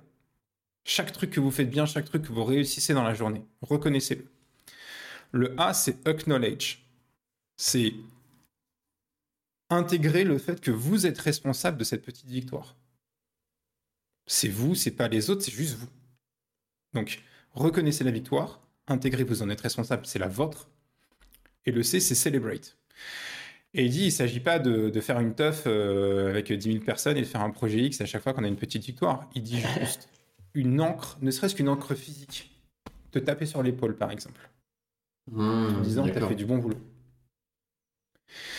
Juste pour marquer physiquement le fait que tu as fait du bon travail, que tu as reconnu une victoire. Et en fait, il, dit, hein, il dit cette méthode-là, c'est ce qui m'a permis de passer des tréfonds des classements des patineurs canadiens et de remonter jusqu'à la médaille olympique. Mmh, je pense que tu vois, ça plus un travail sur l'estime de soi, plus qu'est-ce que je t'avais dit en deux? Estime de soi, tu oui, l'immunisation, l'immunisation euh, s'immuniser contre l'échec, plus le fait de focaliser sur ce qu'on réussit plutôt que de focaliser sur ce qu'on réussit pas. Je pense que les trois combinés, ça marche plutôt pas mal. Ouais, c'est génial, c'est génial comme conseil. Et sur, sur cette méthode RAC, euh, est-ce que ça passe par euh, une pratique de, de journaling ou, est-ce que c'est on l'écrit ou est-ce qu'on se le dit ou est-ce qu'on fait les deux? Ah, Moi, je suis un fan de l'écriture. Donc, euh, ma réponse naturelle, ça va te dire le mieux, ça reste de l'écrire. Dans, dans, le modèle de journal que j'ai que j'ai pas mal utilisé, j'avais un j'avais une, une, un item qui était une, une victoire de la journée. Tu vois, il ne s'agit pas d'en lister 10. Il s'agit de finir la journée en te disant, OK, j'ai réussi un truc. Ce truc-là, je l'ai réussi, c'est fait, c'est validé, quoi. Juste pour reconnaître, ne, commencer juste à, voir qu'on fait des choses bien plutôt que d'être tout le temps. Parce que sinon, on finit la journée en se disant, ouais, purée, euh, j'ai pas fait ça, j'ai pas fait ça, j'ai pas fait ça. Puis en fait, on oublie très vite ce qu'on a réussi, on oublie très vite ce qu'on a réalisé. Euh, Surtout quand on est entrepreneur. Surtout quand on est entrepreneur, parce que le, le taf s'arrête jamais et finalement, quand on arrête la journée, on, on fait un choix d'arrêter la journée alors qu'on pourrait bosser 24 heures sur 24. Quoi. Donc écrire, je trouve que ça marche très bien. Il se passe quelque chose quand on écrit. Il euh, faut aussi garder un fichier ouvert sur votre ordi. J'ai testé ça aussi pendant pas mal de temps. Je gardais un fichier ouvert sur l'ordi et en fait, je notais tout ce que je réalisais dans la journée. Et à la fin de la journée, je regardais, j'avais une, longue liste de choses qui étaient réalisées, même des petites tâches. Et ça te permet de te poser, de te dire, OK, tu vois, ça c'est fait, c'est plus à faire. Je l'ai réalisé aujourd'hui, j'ai bien rempli ma journée, j'ai le droit de m'arrêter, c'est le moment de m'arrêter, je peux me reposer. Ma journée réussie, quoi. Mmh c'est aussi, une façon, c'est aussi une façon de le faire. C'est clair. Mais effectivement, j'ai souvent lu que même les dernières études montrent qu'effectivement, le fait d'avoir une pratique délibérée en, écriture a beaucoup plus d'impact que juste se le dire euh, dans sa tête. Quoi. Parce qu'en fait, euh, ouais. Euh, le, ça, ça, le mental, ça parle pas. Il y a toujours une petite voix dans la tête qui se dit plein de choses, mais tant que c'est pas écrit, le fait de le poser sur papier, c'est un moment à soi où tu te dis, ok, bah là, je m'alloue un moment pour y penser parce que sinon, on pourra se le dire une fois, mais en fait, après, on, oubliera quoi d'ici trois jours. Si on n'a rien mis, euh, si on n'a pas euh, mis une routine, on va dire, euh, d'introspection pour. il faut écrire, hein. ça, ne demande pas grand chose, hein. ça demande un. C'est clair. un carnet, quoi. Un carnet, un, bon stylo. Ouais, ok, super cool. Et qu'est-ce que tu fais, toi, du coup Parce que, effectivement, on en a déjà parlé ensemble et les entrepreneurs sont souvent sujets à des problématiques de santé mentale. On regarde les, sondages et les statistiques. C'est voilà, on est une, on va dire, on est une cible privilégiée pour les problématiques de santé mentale, de stress, d'anxiété, parce qu'on est dans un climat constant d'incertitude et on n'a pas, on a beaucoup moins de sécurité que dans, dans le salariat. Euh, et comme tu disais, il y a toujours ce, on est confronté régulièrement à cette peur de l'échec, syndrome de l'imposteur, problématiques financières, euh, ça peut engendrer des problématiques de couple aussi avec des tensions, le fait de pas forcément avoir de père pour discuter avec nos problématiques, enfin énormément de, de, problématiques qui sont à la fois euh, qui peuvent poser des problèmes mais qui sont aussi passionnantes parce que ça on apprend beaucoup, beaucoup sur toi. Toi, qu'est-ce que tu qu'est-ce que tu as en place justement pour garder un, un, un, cocon, une safe place pour ta santé mentale? Alors, euh, je vais te répondre en, disant d'abord que avant de, donner, avant de donner des conseils, je ne suis absolument pas immunisé contre, contre, le, contre le, le, le, craquage ou le, ou, le, ou le fait que le mental ou que le physique flanche. Euh, donc je, je, je, donne des conseils avec, euh, avec juste ma pratique et ce que j'ai pu expérimenter. Euh, sachant qu'il y a, c'était au début de l'automne, euh, je me suis retrouvé aux urgences avec euh, le dos complètement coincé. Je me suis levé un matin, j'avais été malade toute la nuit. et en fait, j'ai attrapé la, j'ai attrapé la carafe d'eau et, et été foudroyé dans le dos. Hmm. Je suis remonté péniblement, m'allonger dans mon lit. J'ai cru que j'allais jamais y arriver. Et une fois que j'étais dans, une fois que j'étais dans le lit, je ne pouvais plus bouger. Quand je dis je pouvais plus bouger, je pouvais vraiment plus bouger. Si je bougeais, en fait, j'avais une, espèce de contraction complète du dos hmm. qui me coupait la respiration avec une douleur, euh, avec une douleur affreuse. Et donc j'étais, euh, été, euh, on était obligé d'appeler le, d'appeler les ambulanciers qui sont arrivés ici. Les ambulanciers ils ont le droit d'administrer des trucs. Donc ils m'ont administré des trucs. et ils ont vu que ça faisait pas, ça faisait pas super effet. et ils m'ont sorti, ils m'ont sorti en brancard de la maison pour aller mettre des, euh, des picousses de, de décontractants musculaires plus d'antidouleurs euh, aux urgences et faire les examens. Sur les examens, il n'y a rien. Euh, tout va bien au niveau de ma colonne, tout va bien au niveau de mes vertèbres. Et en fait, j'en suis arrivé à la conclusion que c'était simplement un épuisement mental qui mmh. s'est traduit en épuisement physique. Et le mmh. corps a dit stop, parce que moi, je me disais pas stop consciemment. Mmh. Donc je, raconte ça pour, euh, pour vraiment nuancer et mettre de l'eau dans mon vin et dans, dans, les conseils que je peux donner euh, sur la, sur la, sur la préservation. Mmh, tu, fais, tu fais bien de... Bah déjà, merci pour nous partager ça parce que c'est sûr que, tu vois, c'est aussi, euh, c'est aussi un peu... on voit toujours la face... la face visible de l'iceberg dans l'entrepreneuriat, on voit souvent les réussites, on voit souvent les succès, on voit toujours, on voit souvent aujourd'hui on nous vend l'image d'un entrepreneur infaillible.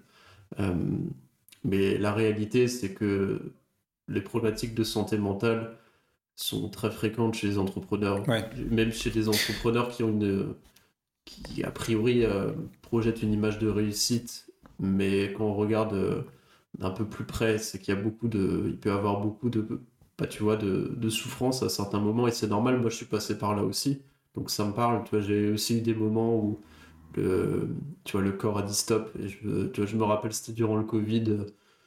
Une fois, euh, j'avais fait une chute de tension, tombé par terre, boum.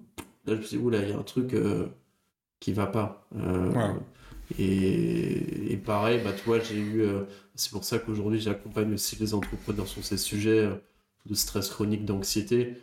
Moi, ça a été il y a quelques années ça a été euh, ça n'a pas été aussi brutal que ce que toi tu as pu vivre mais ça a été vraiment tu sais un peu quelque chose qui petit à petit ça, ça gerbe en toi et tu te dis ah mais pourquoi je suis tout le temps stressé? Ah mais qu'est-ce qui se passe? Ah mais j'avais pas ça avant. Et, euh, et, pour en discuter tu vois avec beaucoup d'entrepreneurs et en accompagner sur des coachings en respiration bah c'est assez commun et de plus en plus. Et globalement euh, je pense que même si on va un cran si on élargit un cran plus loin, je pense que même aujourd'hui, les problématiques de stress et d'anxiété sont de plus en plus présentes dans le monde dans lequel on vit. Ouais. Dû à l'hyperconnexion, aux réseaux sociaux, à un monde aussi qui est un peu instable, euh, à des problématiques euh, de pollution diverses et variées. Ça peut être euh, voilà, ce qu'on bouffe, manque d'activité. Ouais, et puis un, monde qui nous, qui nous expose à, beaucoup trop d'informations. Enfin, on n'a jamais été exposé à autant d'informations dans, dans, dans l'histoire de l'humanité. En fait, un être humain, il n'est pas conçu dans toute son évolution euh, pour, euh, pour manger autant, de, autant d'informations et autant d'informations négatives véhiculées par les médias euh, dans, dans, des temps aussi courts en fait. Donc ouais, c'est un, vrai danger en tant que c'est un vrai danger en tant que en tant que personne non entrepreneur mais mais en plus de ça quand on entreprend c'est encore pire parce qu'effectivement on vient s'exposer à, un univers plein de plein d'injonctions et plein de plein de personnes qui te disent avoir la, solution magique à tes problèmes, etc. Alors que toi, tu as des vrais problèmes. Donc, euh, donc c'est assez c'est assez difficile de, de, de, gérer le de gérer le, décalage entre ce que toi tu vis en tant qu'entrepreneur et ce que les autres veulent bien te laisser croire ou essaient de te faire croire ou veulent bien te laisser voir quoi. Mais euh, comment, euh, comment adresser ça? Ça, c'est un sujet, euh, c'est un sujet super complexe. Hmm. je, vais, te donner l'état de mes, l'état de mes réflexions à date, en fait. Sachant que ça n'a aucune valeur universelle et sachant que ce ne sont que des réflexions et que des pratiques que je mets en place aujourd'hui et que ça c'est probablement amené à évoluer, quoi. ce que je fais au quotidien. Déjà, je fais attention à avoir mes 8 heures de sommeil de base. Euh, j'enfonce la porte ouverte euh, du 8 heures de sommeil, mais le sommeil, ça reste, quand même, ça reste quand même la base pour la récupération. Euh, ensuite, j'ai une pratique d'auto-hypnose. donc, c'est en gros, c'est de la relaxation profonde. avec de c'est relaxation profonde plus autosuggestion. Je fais ça deux à trois fois par jour pendant un quart d'heure, donc ça me fait des temps où je coupe complètement et où je détends complètement le corps et l'esprit. Donc ça, c'est un rituel qui permet vraiment de couper. Euh, hmm. Pour le corps en tant que tel, euh, j'ai une routine de mobilité tous les jours. Tous les matins, je hmm. déverrouille l'intégralité des articulations pour m'assurer que le mouvement est toujours possible. Euh, jour après jour. Donc c'est mobilité, et puis je fais des suspensions aussi sur une porte pour bien étendre la colonne vertébrale, parce que comme on est assis toute la journée, la colonne, la colonne elle a tendance à, se tasser, à prendre des mauvaises positions. Donc mobilité, suspension, de l'auto-hypnose, la méditation, ça marche aussi très très bien. Il faut tester. Moi, je sais que la méditation, j'ai jamais accroché. Par contre, l'auto-hypnose, pour moi, ça fonctionne bien. Euh, voilà, donc ça, c'est une, une, possibilité. J'ai intégré aussi récemment euh, quelques mouvements de yoga et de stretching en complément de la mobilité hmm. pour avoir un travail euh, pour avoir un travail physique corporel doux. J'insiste sur le mot doux et, et quotidien en fait parce que l'objectif c'est d'être capable de le faire tous les jours. Parce que c'est une routine d'entretien et c'est une routine qui est là pour énergiser quoi. Hmm. Euh, donc ça c'est un peu c'est un peu ma ligne de base. Hmm. Euh, ce que je rajoute par-dessus, euh, quand j'ai l'énergie, en ce moment je ne l'ai pas, mais quand j'ai l'énergie, euh, tu as discuté avec Jean-François, moi je pratique le système Strong First avec les kettlebells. C'est des entraînements qui sont assez courts, hein, c'est des entraînements qui durent, qui durent 15-20 minutes, 3-4 fois par semaine. J'ai tenté de faire plus, j'ai tenté de faire plus souvent et potentiellement plus court, mais il y a toujours un moment où je me crame. Il y a toujours un moment où le, où le, où le corps explose. Donc ça, c'est pas bon.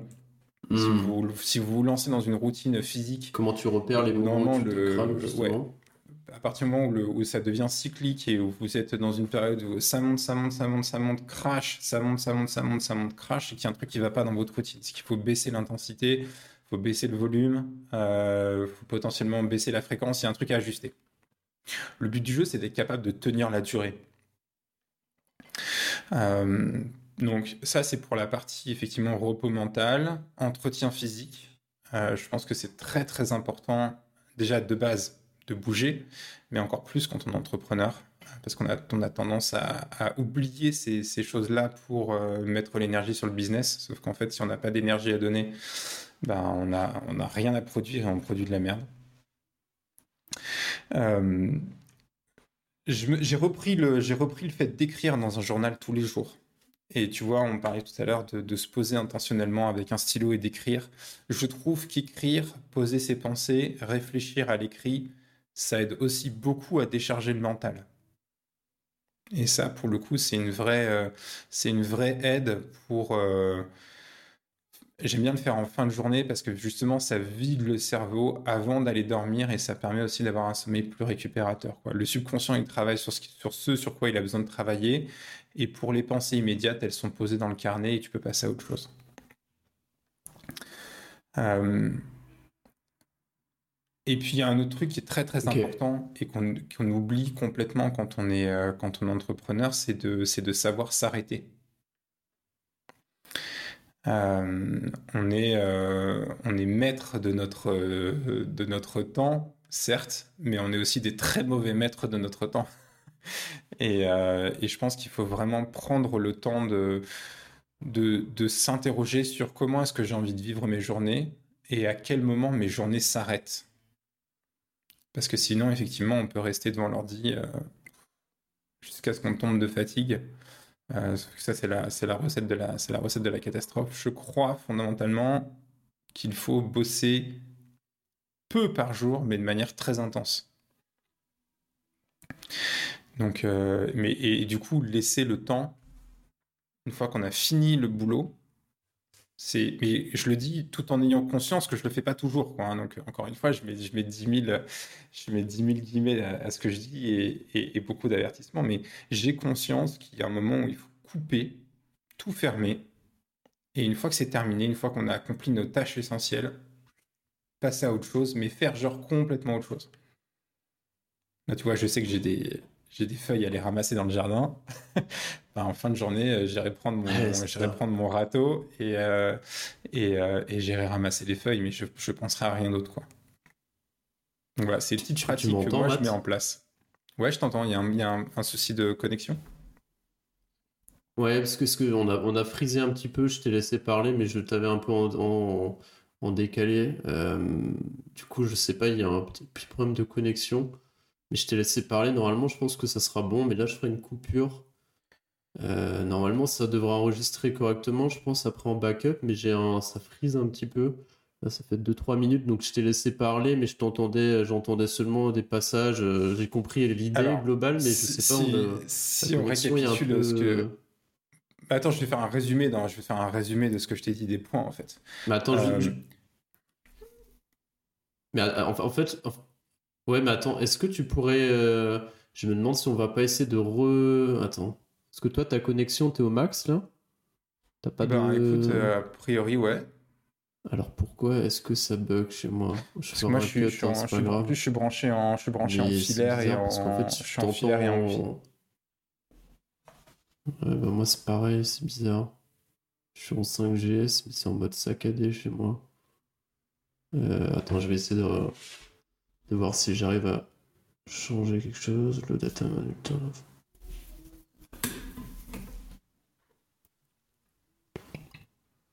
Si je fais ça. Ok, est-ce que tu tu m'entends correctement? Si tu parles là, ça, qu'est-ce que ça dit? Ouais, moi je, moi je t'entends très bien. Tu m'entends? Ouais. Oui, si tu me vois, si tu m'entends, je t'entends. Ouais, ok. Est-ce que. Ok, bah, écoute, on va voir si ça, si ça redémarre mieux. J'ai mis une petite option, mais je sais pas si c'est en mode. Tu veux que je me mette en low data aussi? Je sais pas, que, je sais pas comment t'as fait. que je Ouais, je veux bien. Et, normalement, ça enregistre tout en live, mais peut-être effectivement. Essaye de cliquer sur low data aussi. Tu l'as où celui-là? Parce que c'est bizarre, ça me fait jamais ça. Euh, regarde sur ta droite, recording, en dessous de noise reduction for all. Ah non, je l'ai pas ça. Mode for... Après, c'est peut-être en fait.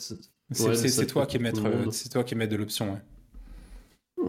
Ouais, donc en fait, ça s'applique aussi chez toi. Euh, bah écoute, on... on, va essayer de repartir. Je crois que ça a l'air d'être mieux. Euh, je pense que c'est mieux. Je ferai un cut. Mais du coup, ouais pour, reprendre un petit peu tout ce que moi je partage beaucoup de, tous les points là que tu as, ça me parle beaucoup hein, autour de, la santé mentale entre bah tu vois le sommeil, je suis totalement d'accord que pour moi c'est la clé et euh, et on a souvent l'impression qu'en en grappillant des heures de sommeil, on va on va avoir des gains de temps euh, et on va être plus productif et on va pouvoir faire plus de choses, mais c'est une erreur très grave à long terme. Euh, pour moi, c'est vraiment primordial de prendre soin de son sommeil. Euh, c'est vraiment la clé. Trouver combien d'heures de sommeil on a besoin de dormir. En moyenne, c'est 7-8 heures par Mais ça dépend, ça dépend des personnes. Euh, je te rejoins aussi sur les exercices de mobilité de présence corporelle. Moi, ça a été vraiment, tu vois, une révélation. et ces dernières années, je me suis beaucoup reconnecté au corps parce que j'ai été longtemps un peu déconnecté de mon corps, de mes sensations. Et c'est à l'origine souvent de, bah, de stress, en fait, quand on n'est pas capable d'identifier euh, ses sensations, ses émotions. Donc pour moi, je, partage à, fond tous tes, exercices, tes routines. Euh, tu parlais aussi de, de l'hypnose, de l'auto-hypnose et de la méditation. moi aussi, c'est quelque chose que j'aime beaucoup. il y a une pratique que j'aime bien euh, qui s'appelle le MDR, le Yoga Nidra, qui est très très cool aussi c'est euh, cette idée de faire en fait bah, un body scan en fait en te concentrant, en ressentant ta respiration et essayant de détendre chaque partie de ton corps. C'est vraiment une, une, pratique que personnellement j'apprécie beaucoup. Et, et par rapport à, à, ta, à ce que tu partageais sur le sport et l'entraînement de force, notamment avec les kettlebells, avait un, travail sportif un peu plus intense je te rejoins aussi, c'est euh, pour avoir aussi personnellement des fois tendance à aller dans le surentraînement et, et dans la fatigue. bah, c'est sûr que quand tu es entrepreneur, bah, on a déjà beaucoup de stress au quotidien. Donc, rajouter de l'entraînement intensif, c'est un stress pour l'organisme. Donc, il y a des moments où il faut savoir lire les signaux du corps et se dire, bah voilà, là, c'est peut-être un moment pour être un peu, faire un entraînement adapté qui soit plus, plus tranquille, qui respecte mieux ma physiologie. Euh, et des fois, c'est bien de prendre des moments de repos. Euh, je pense que la clé vraiment, c'est l'adaptabilité, c'est de se dire, bah là aujourd'hui, mon corps, il n'est pas dans un état pour euh, bah, faire une heure hyper intensive de travail de force comme j'ai l'habitude de faire. Peut-être que en fait, je vais seulement faire un travail de mobilité, faire un peu de yoga. Peut-être que je vais aller juste marcher, aller courir. Peut-être que ça va être seulement, bah, seulement 10-15 minutes de travail au poids du corps euh, ouais, je pense que c'est euh, vraiment important ça. Pour, euh, il, faut, ouais, il faut accepter, en fait, c'est très, très, important ce que tu dis, je, te coupe parce qu'en fait, c'est j'ai fait l'erreur en fait et, je pense qu'il y a une part de je pense qu'il y a une part d'ego là-dedans. Mais ça c'est un truc qui m'a appris le travail de force c'est que il y a des moments il faut accepter que tu redescends de quelques échelons sur l'échelle et que tu repars de plus bas en fait euh, il y a des moments, il faut, euh, il faut, euh, il faut accepter qu'on est dans, un, dans une phase énergétique où on a moins d'énergie disponible, sûrement parce que l'énergie est, utilisée ailleurs. Et donc, il faut réajuster, et donc, il faut revenir en arrière, et donc, il faut potentiellement en faire moins, soulever moins lourd, etc. Hmm. Et ça, c'est assez, c'est presque un peu contre, c'est presque un peu contre-culturel parce que c'est pareil, on est dans, une, société qui, nous vend le progrès constant et, linéaire, alors que finalement, euh, tout est cyclique et il n'y a, aucune courbe qui, est bien lisse, qui monte proprement tout le temps à la même vitesse. Euh, et c'est particulièrement vrai avec nos niveaux énergétiques. Euh, c'est vrai avec, et du coup, par, par, par domino, c'est vrai avec nos, nos entraînements, mais c'est aussi vrai avec ce qu'on est capable de faire au quotidien dans nos business. Quoi. Il faut, il faut savoir accepter par moment qu'on hmm. doit faire non, C'est clair, c'est clair, je suis tout à fait aligné avec toi. On a, on a été coupé, euh, je verrai si je mettrai cette partie ou pas, mais pour remettre du contexte, on a été coupé, on parlait de plein de choses très intéressantes, euh, du coup, autour de la santé mentale et des routines, et, et on était resté sur effectivement l'entraînement et la capacité, euh, qui est pour moi vraiment une force aussi, d'être dans d'être à l'aise avec l'ego, d'être capable d'en faire moins. Euh, on est justement en train d'en parler. Est-ce que tu peux euh, peut-être un peu répéter ce que tu, ce que tu partageais autour de cette idée d'être euh, d'être OK avec l'idée d'en faire moins alors qu'on vit dans une société où on nous pousse à en faire toujours plus, à être tout le temps dans l'action? Ouais. Bah, en fait, l'idée de fond, c'est que, c'est que l'effort et la progression sont pas linéaires.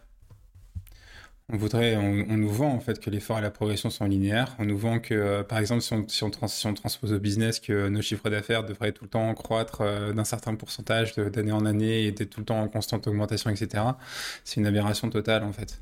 Euh, c'est une aberration totale, ne serait-ce que si on prend l'énergie qu'on a disponible pour faire ce qu'on a à faire dans nos business. Bah, l'énergie elle est fluctuante. Euh, mm. Et, et, finalement, pour une énergie donnée, ben, on n'est pas capable de faire la même chose d'un jour sur l'autre. Mais je l'ai vécu l'an dernier, j'ai fait un exercice d'écriture d'un livre que j'ai jamais publié, mais je m'en sers pour, euh, pour mon propre podcast, pour les sujets. Quand j'écrivais, euh, il y avait des sessions où, par exemple, en une heure, j'étais capable de sortir 1300, 1400 mots d'une traite, ça partait tout seul. Et puis le lendemain, j'en sortais péniblement 800, quoi. Mmh et c'est juste une petite illustration qui, démontre bien en fait que, d'un jour sur l'autre, en fait, notre, notre niveau d'énergie, notre disponibilité intellectuelle, etc., ne sont, pas, sont, sont jamais les mêmes. Et il faut abandonner l'idée qu'on peut avoir une, une croissance constante, régulière, robotique, et que, et que ça doit se traduire, euh, et que ça devrait se traduire par... Euh, par une, une, même robotisation de nos actions et de notre fréquence d'action, etc. Ouais, il y a, un moment où vous êtes capable de maintenir une fréquence d'action haute avec une super régularité, etc. Euh, mais il y a des moments où c'est pas, pas possible, en fait. Euh, donc moi, j'en suis arrivé, et ça, c'est c'est l'entraînement de force qui m'a aussi beaucoup appris ça. Euh, et je suis en train de le transposer seulement maintenant au business, mais je gère maintenant en fonction de mon énergie. Hmm. C'est-à-dire, je ne gère plus. Euh, j'ai arrêté de gérer mon temps. J'ai fait le deuil de la gestion du temps. Je pense qu'il faut, mettre la gestion du temps à la poubelle. Euh, et il faut, s'intéresser à la gestion de ses tâches. Parce qu'en fait, toutes les tâches ne sont pas créées égales en fonction de, nos contextes à, à, chacun. Donc, il faut déterminer ce qui est essentiel en termes de tâches. Et ensuite, une fois qu'on a déterminé ce qui était essentiel, une fois qu'on a ordonnancé les, tâches par ordre d'importance et de priorité, euh, faire ce qu'on peut faire avec le niveau d'énergie qu'on a en fait et ne pas dépasser le niveau d'énergie qui nous permet de produire un très bon niveau de qualité. Une fois que ce niveau d'énergie mmh. est passé, il faut accepter que la journée s'arrête, il faut accepter que la tâche s'arrête et que le reste ça attendra et que c'est pas grave en fait. C'est ça. C'est ça. C'est on, tu vois, on dit souvent euh, euh, tu vois l'entrepreneuriat c'est pas c'est pas un sprint, c'est plutôt un marathon et moi c'est aussi quelque chose que j'ai appris ces dernières années, c'est que je pense que la bonne façon de. Enfin, une, bonne optique aussi dans l'entrepreneuriat, c'est que je suis totalement aligné sur la gestion de l'énergie et, et aussi accepter qu'il va y avoir des moments de peut-être de sprint et des moments de d'introspection où on est dans une phase plus lente parce qu'on en a besoin, on a besoin de remettre les choses en place. Complètement. Euh, et c'est comme ça, c'est aussi, et je pense qu'on a beaucoup à, on a, on a tout intérêt aussi de, tu vois, de s'inspirer des sportifs qui, eux, ont compris ça euh, à très haut niveau. C'est qu'en fait, dans la performance, il y a aussi la récupération. Et les entrepreneurs, nous, en fait, euh, bon, pas la récupération. Ça n'existe pas. Et la récupération, c'est pour les faibles. Et c'est un peu une vision euh, totalement erronée qu'on a. Et alors qu'en soi, bah, quand on est dans la performance, il faut bien prendre compte qu'il y a de la récupération que on oscille entre des phases d'hyper intensité où on va être très, très productif, très efficace, on va brûler beaucoup d'énergie, mais en fait pour qu'on puisse tenir sur le long terme ces phases-là, il y a besoin des phases où on est dans une phase de repos. On, se, dort, euh, on prend du temps pour soi, on bouquine, on va marcher. Et en fait, ça, ça, ça fonctionne pas en fait de faire des journées de 12-15 heures de boulot. Euh, alors, il y en a pour qui ça, semble marcher, tu vois. Les, Elon Musk, après, ils vendent des images comme ça et compagnie. Moi, j'en ai vu plein, tu sais, à un moment, j'ai une. En ce début d'année, j'ai eu une phase où j'ai, pendant quelques mois, été euh, en pleine immersion dans le milieu des NFT. Mm-hmm. Et j'ai vu des trucs, mais de fou, tu vois, des des entrepreneurs qui étaient totalement déréglés, qui mangeaient qu'une fois par jour, mais deux burgers, euh, qui dormaient pas la nuit parce qu'il fallait être connecté au Discord sur quatre, euh, quatre, euh, quatre slots horaires différents à travers toute la planète. Et ça tenait deux mois. Et après, tu les retrouvais tous en burn-out, syndrome de, post, de stress bah post-traumatique. et, et, en fait, il y avait, tu vois dans toute la communauté cette euh, ce mindset de dire non non on lâche pas tu sais que cette énergie très euh, allez on y va on y va il faut bosser 15 heures par jour c'est comme ça qu'on va y arriver stupide mais stupide bête et méchant les mecs ils ont rien compris quoi ah mais... même, tu vois, je, te, je, te, coupe, mais tu, tu parce que j'ai réagi au, tu disais des, des journées de, de 12-15 heures, mais même, je vais, je, vais, je, vais, je vais faire hurler certains, même des journées de 8 heures en fait. Ouais, non, c'est sûr, tu peux pas être Même des journées plus tard. Euh, euh, je, je refais pas le travail de ressortir les, les études parce que Cal Newport les a sorties dans Deep Work. Il a sorti les études sur notre capacité euh, à produire un travail concentré, profond. Et eh bien, les études s'accordent toutes. On a 4 heures disponibles par jour en moyenne de travail, de travail concentré et profond. Une fois qu'on a cramé ces 4 heures-là, on est fumé, quoi. Une fois qu'on a cramé ces 4 heures-là, on est fumé, il faut faire autre chose, il faut passer, comme tu le disais, en mode récupération. Mais le mode récupération, c'est pas un luxe qu'on s'accorde, c'est pas une, c'est pas une phase de fainéantise. Ça fait partie intégrante de ce qu'on fait en tant qu'entrepreneur. Ça, faut l'intégrer. Et aujourd'hui, c'est vrai que dans la culture actuelle, c'est pas du tout, du tout, du tout intégré, quoi. Et quand on dit, tu vois, moi je, suis le premier à dire il faut, il faut en faire moins, se concentrer sur l'essentiel, etc. Mais l'autre volet de la pièce, c'est justement aussi pour faire de la place à cette phase de récupération. Parce que si on en fait trop, on n'a plus la place pour la récupération. Mmh. Mmh. je, vois ce que tu veux dire. Toi, qu'est-ce qui t'a amené à, on va dire, à t'intéresser au enfin, à cette philosophie minimaliste? Que tu appliques aujourd'hui à l'entrepreneuriat, mais j'imagine que c'est aussi quelque chose que tu appliques dans tout ton domaine de vie. Ouais, je l'ai appliqué, euh, je l'ai appliqué, je l'ai appliqué à titre perso avant de commencer à la transposer, euh, avant de la, transposer à l'entrepreneuriat. Euh, ce qui m'a fait plonger dedans, c'est pas évident parce qu'en fait, ça remonte à pas mal d'années finalement. J'avais commencé à, à à lire des choses sur le minimalisme en début des années 2010 en fait. Et euh, ça, faisait, ça faisait quelques années que je taffais. Tu vois, on avait parlé tout à l'heure du fait que j'étais dans un, dans un mode de fonctionnement qui ne me convenait pas. Et j'étais retombé sur des... J'avais, relu des carnets de notes il n'y a pas très longtemps, euh, où je parlais justement de, de, de ce que j'espérais euh, atteindre avec, avec le minimalisme quand je l'ai découvert. Euh, et, et, très vite, en fait, c'était arrivé au, cœur du sujet, qui était le, vraiment le retour à l'essentiel. Euh, mmh. se, concentrer sur l'essentiel, mais dans tous les domaines, en fait, en termes de dépenses énergétiques, en termes de dépenses financières, en termes de où est-ce que je porte mon attention, qu'est-ce que je fais dans ma journée, euh, qu'est-ce que je mets dans mon intérieur, tu vois, ça, ça, ça s'applique absolument à tout, en fait. Et ce qui avait, ce qui avait commencé la réflexion, c'est justement parce qu'on était dans un tout petit espace, justement parce qu'on était euh, ric-rac au niveau, euh, niveau équilibre financier euh, dû au crédit, etc. Et qu'il a fallu se poser des questions pour, dans ce petit espace, retrouver un peu d'air, parce qu'on a besoin d'air. on a besoin de bouger, clair. on a besoin de respirer, on a besoin, on a besoin de tranquillité visuelle, parce que là où, là où l'œil se pose sur des choses reposantes, l'esprit se repose aussi. Si, si, si l'œil se pose sur un intérieur extrêmement chargé, extrêmement contraint en termes d'espace, c'est absolument pas reposant pour l'esprit. En tout cas, moi, c'est comme ça que je le ressens. Hmm. Euh, et donc, j'avais commencé comme ça, déjà à titre personnel, à, vider un petit peu l'intérieur, à, éliminer de, mon intérieur tout ce qui ne, tout ce qui ne, tout ce qui n'était pas pertinent, tout ce qui n'était plus pertinent aussi. Je me souviens avoir commencé par, euh, par mes étagères de bouquins sur le poker. C'était une, euh, pendant, pendant un moment, j'ai beaucoup joué au poker en ligne, j'adorais ça. C'est passionnant. Euh, sauf qu'en fait, ça me menait nulle part. Ça me menait nulle part. Et donc, il y a un moment, j'ai renoncé, tu vois, dans la démarche d'élimination, j'ai renoncé à cette identité de joueur de poker en ligne.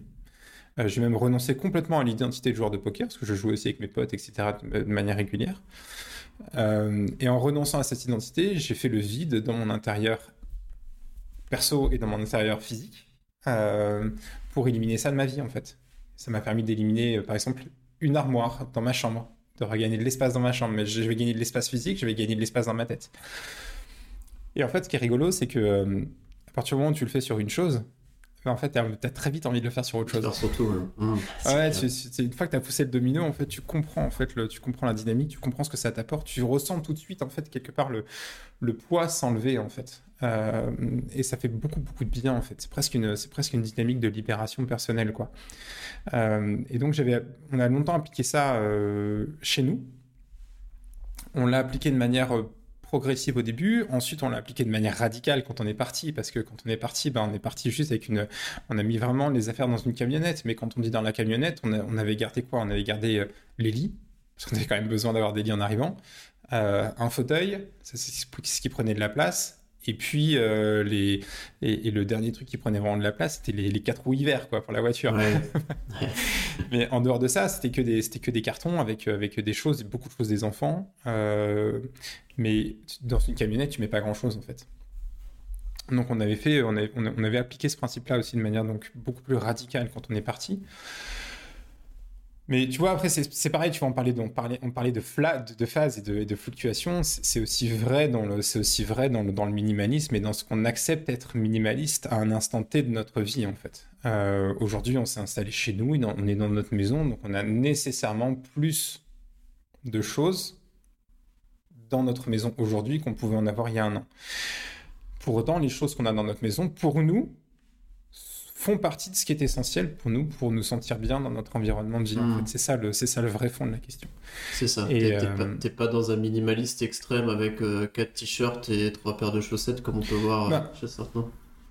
Si je vivais seul, si j'étais célibataire et, je, vivais seul, très certainement, très certainement que je serais dans cette démarche-là. ok. Je pense que, je pense que j'irais, j'irais vraiment explorer l'extrême de la démarche peut-être pour mieux revenir en arrière derrière, mais je pense que j'irai explorer l'extrême. Euh, mais ça correspond pas aujourd'hui. Euh, moi, je suis papa. On a une vie de famille, on a deux enfants. Euh, il y en a partout. Parce que c'est clair, c'est compliqué. J'imagine qu'avec des enfants, ça doit être compliqué. Le bah minimalisme, c'est relatif. c'est tout est relatif. Il y en a partout. Euh, euh, moi, j'ai ma pièce, j'ai mon bureau, donc mon bureau est relativement vide. J'ai mes, mes, guitares au mur, mais tu vois, je dis mes guitares. Tu vois déjà, c'est. Mm. T'as envie de dire. T'as envie de dire, mais d'où t'es minimaliste T'as plusieurs guitares. Ouais, ouais j'en ai plusieurs. Ouais. euh, donc, tu vois, tout, est relatif. C'est vraiment c'est une démarche très personnelle, en fait. C'est comprendre ce qui est essentiel pour soi, ce qui nous nourrit, éliminer ce qui n'est pas essentiel pour soi et ce qui ne nous nourrit pas, de manière, euh, pour le coup, on peut, on peut dire éliminer de manière radicale, mais on élimine pour faire de la place à ce qui compte, pour ce qui compte. Tu vois, nous, on a éliminé de, de notre vie beaucoup de choses. J'ai éliminé le métro boulot dodo pour faire de la place pour la vie de famille. Tu vois, dans, mon, mm. dans mon business, aujourd'hui, euh, je, fais attention à, éliminer toutes les actions inutiles pour justement faire de la place aux actions qui sont vraiment importantes et avoir le temps dans ma journée de me dire je coupe et je passe à autre chose et je fais autre chose en fait. Donc c'est vraiment une mm. démarche très très personnelle. Le fond de la démarche, c'est de savoir ce qui est essentiel pour soi en fait. Mm. Et, comment est-ce que tu. Quel conseil ou quel, euh, comment est-ce que tu pourrais. Euh, tu vois amener quelqu'un à avoir une démarche minimaliste au quotidien Quelles sont un peu les étapes ou les, les principes que tu partagerais? Bah, il y a deux clés d'entrée qui sont assez faciles à, qui sont, qui sont assez faciles à expérimenter. Alors la clé, c'est d'expérimenter. Hein. Euh, il faut commencer quelque part en faisant quelque chose. Euh, le plus simple, et c'est pour ça que les, c'est pour ça que tous les auteurs minimalistes ont eu, ont eu, beaucoup de succès euh, sur les dix dernières années. Le plus simple, c'est de passer par le désencombrement physique c'est de prendre un espace chez soi et de se dire, OK, cet espace-là, je vais le cleaner. Euh, je vais enlever tout ce qui traîne que je n'utilise absolument pas. Euh, je vais enlever tout ce qui correspond à des identités passées ou à des identités projetées que je n'ai jamais concrétisées. Et puis, euh, on va démarrer de là en fait. Et ça, c'est bon, c'est un bon premier point d'entrée, de commencer par un mmh. espace physique une pièce, euh, une armoire, quelque chose en fait. Les fringues, ça marche très très bien. Les ouais, ouais, bah euh, ça, c'est la première clé d'entrée. Et puis, en fait, c'est une démarche dans laquelle tu peux, au fur et à mesure que tu enlèves, commencer à gagner en clarté sur ok, ça c'était important, ça c'était pas important, ça c'était important, ça c'était important. Puis en fait, tu regardes ce qui reste, et à partir de ce qui reste, tu peux commencer à comprendre euh, quel est un petit peu ton, ton, ton, ton, cœur de fonctionnement personnel, et puis donc commencer à faire des choix en cohérence pour le reste de ta vie en fait. Donc ça c'est la première démarche. L'autre démarche, c'est de, de, de partir de, d'un concept que j'aime bien, c'est la vision. Mmh. Euh, la vision, c'est de se dire qu'est-ce que je veux pour ma vie? Comment est-ce que j'ai envie de vivre? C'est une grande question, quoi. Mmh. Et c'est une question qu'il faut aborder avec une page blanche tu vois, en, faisant attention à ne pas se faire rattraper par ces circonstances de vie, ne pas se faire rattraper par l'environnement immédiat dans lequel on vit, hmm. et de se dire, ok, demain, si j'ai une baguette magique, en gros, comment est-ce que j'ai envie de vivre? Qu'est-ce que je veux faire dans ma vie? Comment est-ce que je veux que mon quotidien se déroule? Où est-ce que je suis? Avec qui je suis? Qu'est-ce que je fais dans ma journée? Etc.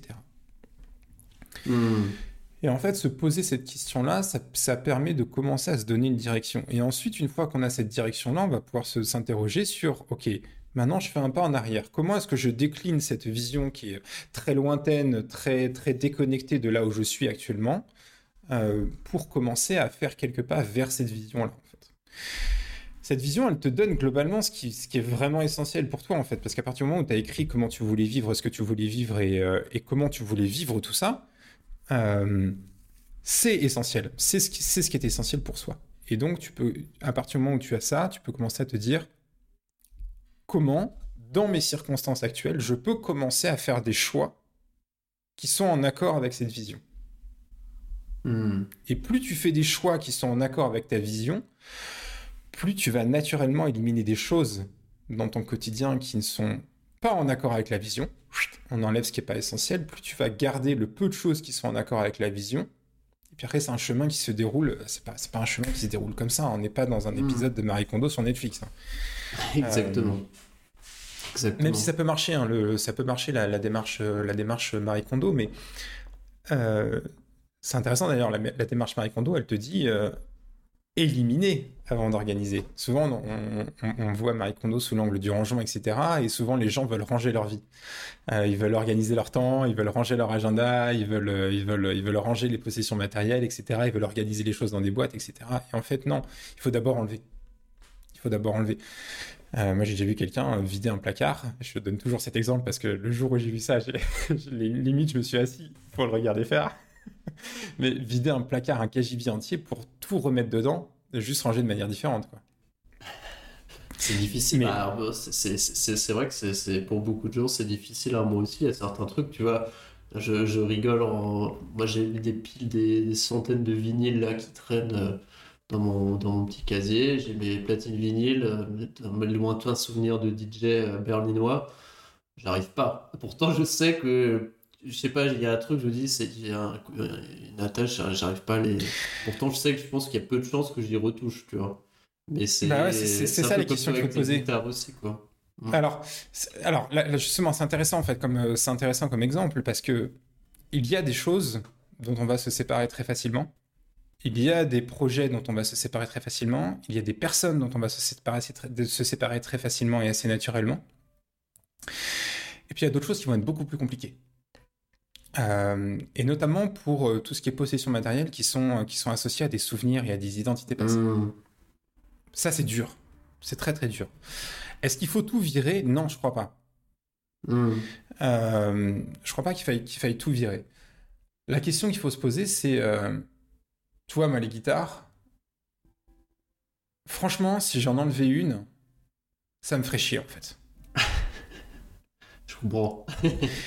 Est-ce que je est-ce que j'utilise les j'ai trois électriques, euh, j'ai une acoustique derrière et j'ai une basse là-bas. Euh, est-ce que je les utilise tous les jours? Non, absolument pas. Est-ce que je est-ce que si je les est-ce que si j'en enlève une, euh, ça m'emmerde? Ouais, grave. Ça fait parce que bah parce qu'en fait elles ont toutes elles ont chacune elles ont chacune une elles ont chacune une histoire et puis je les hmm. utilise je les utilise régulièrement même si c'est pas tous les jours et puis elles font partie de, elles font partie de ces choses qui, qui moi, je vais, je vais reprendre l'expression de Marie Kondo, mais me donnent une étincelle de joie, quoi. Ouais, mais ça, ça, fait, ça fait partie aussi des, tu sais, euh, un peu de tes encres euh, dans ta vie, quelles ont été un peu les.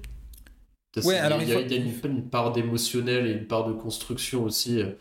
Après, je pense que c'est différent aussi. Euh, pour certaines, euh, peut-être certains objets ou certaines choses où, où tu n'as plus, plus forcément envie de garder cette image ou ces souvenirs ou quoi, tu as, besoin de libérer les choses, mais il y a d'autres choses que tu as envie de garder, parce que c'est partie de ta personnalité, de ton identité. Ouais, alors, tu touches, le, tu touches le fond du sujet en fait, avec, le, avec, le, avec deux mots-clés, avec l'encre et avec l'identité.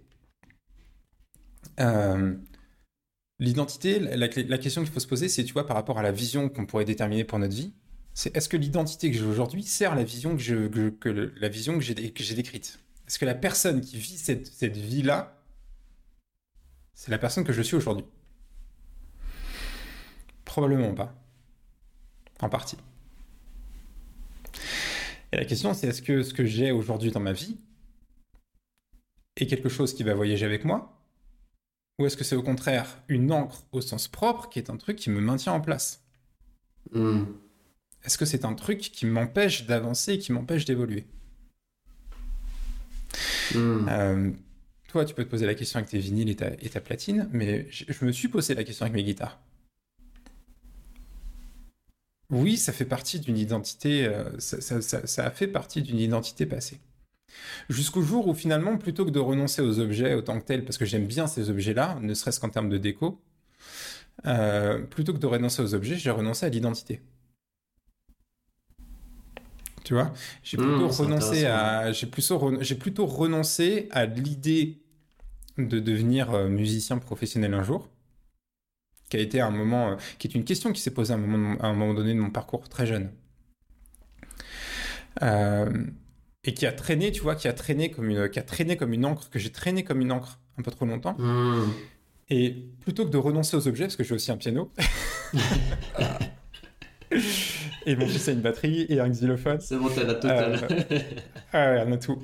Euh, et plutôt que de renoncer aux objets, j'ai renoncé à l'identité. Et une fois que j'ai Yes. renoncé, que je- une fois que j'ai renoncé à l'identité, j'ai pu me reposer la question des objets. En disant, ok, est-ce que maintenant, maintenant que j'ai renoncé à cette identité- cette identité-là, je ne serai probablement jamais musicien professionnel. J'ai d'autres choses à faire, ça correspond pas du tout à mes objectifs de vie, ça correspond pas du tout à mon cadre de vie, à mes contraintes de vie, etc. Est-ce que pour autant j'ai envie de me débarrasser de, de ce qu'il y a au mur? Ben non. Elles me font kiffer, quoi. J'ai ma Strad, j'ai ma Les Paul, euh, j'ai euh, j'ai une vieille grade des années 80 qui a été un peu modifiée. euh, Ben, tu vois, je, je- non. Je Ouais. je veux pas y toucher. Elles me plaisent. Mais juste, elles me plaisent. Et je les garde pour ça, en fait. Et parce que j'aime bien euh, brancher le, brancher le petit ampli, faire un peu de bruit. Juste un petit kiff perso, en fait. Et, et c'est important parce que, tu vois, le- la démarche minimaliste, minimaliste, c'est pas une démarche de privation. L'idée, c'est pas justement, tu vois, euh, on parlait de, de- de vider et de vivre avec juste un sac à dos avec, euh, avec 30 trucs dedans, mais Ouais. si c'est ton kiff et que tu as envie d'expérimenter ça, expérimente-le. Euh, mais il s'agit pas d'aller se priver, il pas, il s'agit pas de s'atrophier en fait. Parce que le problème, c'est que si tu t'atrophies, en fait, tu viens, tu viens atrophier d'autres dimensions de ta vie. Le minimalisme, c'est less is more, mais il y a, ouais, il y a less, mais il y a aussi mort dans dans le- dans dans l'équation. C'est plus de quoi en fait? De quoi est-ce que tu veux plus dans ta vie? Mmh. si tu Ouais, bloques-. Euh, si tu bloques le flux, euh, si tu bloques le flux de, de, de- on va dire le, le flux de le flux de consommation, euh, si tu bloques le flux d'échange, etc., tu, tu viens bloquer tout le flux d'échange énergétique, par exemple autour de l'argent. Et ça peut avoir des, tu peux développer une espèce de névrose euh, de frugalité qui vient, euh, qui vient ensuite se, se- se développer comme une, comme une variole sur ton cancer, sur ton cancer, sur ton, sur ton business. J'hésite entre la variole et le cancer, mais qui vient ensuite, euh, qui vient ensuite cancériser ton business parce qu'en fait, tu es dans, une démarche où, euh, où tu as un blocage quelque part, où tu te dis non, non, moi je veux vivre un mode de vie où j'ai pas grand chose, etc. Sauf qu'en fait, si tu, si tu ne fonctionnes que comme ça de manière atrophiée, ben, ton business, ça va être la, ça va être le reflet de tout ça. Et ça va pas fonctionner. Mmh. Donc tu, vas, avoir- donc tu vas avoir un business atrophié. Et plutôt que d'avoir une démarche qui va être libératrice, tu vas être dans une démarche qui va être au contraire très aliénante.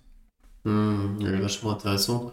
Et mmh, comment est-ce que tu fais, par exemple, des, personnes qui sont dans ce cas de figure, euh, des entrepreneurs qui ont un peu une dichotomie entre euh, ce qu'ils projettent et, tu vois, cette frugalité, euh, comment est-ce que tu fais? Tu arrives à les débloquer, toi, dans tes accompagnements? Je, je suis pas tombé sur de, je suis pas tombé sur des cas, je suis pas tombé sur des sur des cas graves. Euh, souvent, les, les gens viennent me voir parce que justement, ils ont euh, ils ont cette envie de cette envie de réduction, ils ont cette envie de retour à Mhm. l'essentiel. Et, et et assez paradoxalement, on parle dans un premier temps, on parle peu d'élimination en fait, on parle surtout beaucoup de vision en fait. La vraie question que je leur pose, fondamentale et sur laquelle on travaille pendant plus- pendant plusieurs semaines, c'est vous voulez quoi? Vous voulez quoi? Demain, j'ai une, euh, une freelance qui démarre avec moi, euh, dans un contexte où, euh, quand elle a, quand elle a démarré son activité freelance, ça a très vite pris, ce qui est très bien. Euh, elle a fait, euh, elle a eu des clients réguliers en bouche à oreille, etc. donc ça a permis de, faire fonctionner l'activité pendant, pendant plusieurs années. Jusqu'à maintenant, où en fait, elle a envie de, d'aligner un peu plus son activité avec, avec ce qu'elle a envie de faire. Elle a envie de se reposer des bonnes questions. Sauf qu'en fait, elle a jamais pris le temps de se poser la question. Et la première question que je vais lui poser, c'est mais tu veux quoi en fait? Où est-ce que tu veux aller Tu vois, on revient à cette notion de vision. Ensuite, on élimine ou on ajoute en fonction de ce qu'il y a dans la vision. Mais il faut toujours savoir où est-ce qu'on veut aller en fait. Pas forcément en détail, mais il faut Mhm. au moins avoir une direction. Euh, après, sur la question de, sur la, sur la question de la frugalité et de l'atrophie, enfin, Tu vois, après, c'est des, des, des, acceptations personnelles, mais je pense, euh, après avoir euh, pas mal expérimenté avec le minimalisme, que verser dans la frugalité, c'est un, c'est un, ça, peut être un, ça peut être un, un, terrain assez glissant. Par exemple, moi j'aime bien dans ma dans ma démarche J'achète très peu de choses. Par contre, quand j'achète quelque chose, j'aime bien prendre quelque chose qui est vraiment bien. Donc, pour un, pour un item hmm. donné, je vais avoir tendance à claquer plus de thunes. Justement parce qu'en ligne de base, j'en claque moins. Euh, mais par contre, quand je prends quelque chose, je prends quelque chose de vraiment, vraiment bien. Tu vois, j'essaie vraiment de, de, de, contrebalancer le fait que je me concentre sur l'essentiel par le fait que pour ce qui est essentiel pour moi, encore une fois, pour le coup, j'y vais quoi. Alors on relance la conversation, on a encore eu un petit souci de d'enregistrement décidément aujourd'hui. C'est ça de faire des conversations trop longues, mais euh, on fera un petit travail de montage. Euh, je t'emmène de toute façon Matt dans la dernière partie de, ce podcast. Je pose toujours des quelques questions à mes invités qui sont les mêmes. La première question que j'aimerais te poser, c'est si tu devais garder une seule routine dans ta journée, laquelle tu garderais? Ouais, sans hésitation, l'auto-hypnose. Ah, ok, génial. Je développe? Qu'est-ce que tu pratiques? Ouais, je veux bien savoir tu, comment tu l'utilises. Euh? Bah en fait, je l'utilise pour, euh, pour programmer mon identité et pour euh, aligner l'identité avec mes objectifs. si je te la fais très très courte, globalement, nos actions sont le résultat de notre identité subconsciente. On a 95% euh, de ce qu'on pense chaque jour qui, sont des pensées répétées. On a à peu près 5% de nos pensées qui sont des pensées nouvelles conscientes. Ce qui veut dire qu'en gros, tout ce qu'on fait au quotidien euh, et, la façon dont on le fait euh, est issue de la programmation interne qu'on a depuis, depuis qu'on est petit. quoi. Euh, et, donc j'utilise l'auto-hypnose pour faire de la reprogrammation, sujet par sujet, caractéristique de comportement par caractéristique de comportement. Et donc je considère qu'en fait c'est, un petit peu la routine maître qui vient euh, driver toutes les autres routines, parce que si tu te programmes avec les bonnes caractéristiques comportementales et avec la bonne identité, de toute façon ce que tu vas faire de manière automatique derrière va être favorable à la réalisation de tes objectifs.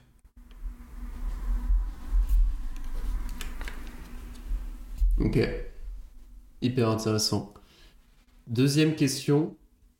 Si tu devais me recommander un livre, un livre euh, qui t'a marqué, lequel tu me recommanderais? Ah, j'en ai beaucoup qui viennent en tête. Euh, lequel? Euh, Essentialism de Greg McKeown. Essentialisme en bon français. Qui parle de qui parle justement de, de, de, cette démarche d'identifier ce qui est important pour soi et, euh, et, de comment se concentrer sur ce qui est important pour soi et éviter de se faire prendre par le trivial. Hmm, ok, super conseil, merci beaucoup. Et dernière question, euh, si tu devais me recommander un invité pour passer sur ce podcast, qui est-ce que tu me recommanderais? Waouh Excellente question. Euh, alors, le premier qui me vient en tête, il est, il est totalement inaccessible. Euh, mais qui sait Peut-être que tu arriverais, il faudrait faire l'interview en anglais. Euh, je, pense, je pense à Jim Fortin, en fait, qui est un, qui est un coach. Jim Fortin, qui est un coach américain justement euh, celui auprès de qui j'ai appris euh, toute la dynamique d'auto-hypnose et de, et de construction de l'identité et de reprogrammation de l'identité. Euh, je ne sais pas s'il intervient en tant qu'invité sur, sur d'autres podcasts, mais ça, pourrait donner une, ça pourrait donner quelque chose d'extrêmement intéressant. Après, ça dépend, c'est sur quel sujet tu voudrais, sur quel sujet tu voudrais parler. Je t'aurais bien effectivement recommandé Jean-François, tu vois. ça, ça, me va très bien, ça me va très bien. Je vais tenter la carte, on verra on verra ce que ça donne. Mais. Euh, Mais ouais, effectivement, je, je regarde, je connais pas du tout son travail, mais j'irai me renseigner un peu sur ce qu'il fait. pas sûr qu'il puisse, qu'il ait envie de venir sur l'alignement, mais qui sait, d'ici quelques temps. Faut essayer. Non, par contre, par contre, en fait, c'est, il est passionnant. Ouais, vas-y, excuse-moi. J'ai dire, en fait, il a un podcast euh, qui s'appelle euh, Jim Fortin, F-O-R-T-I-N, euh, à écouter depuis l'épisode 0, quoi. Vraiment passionnant.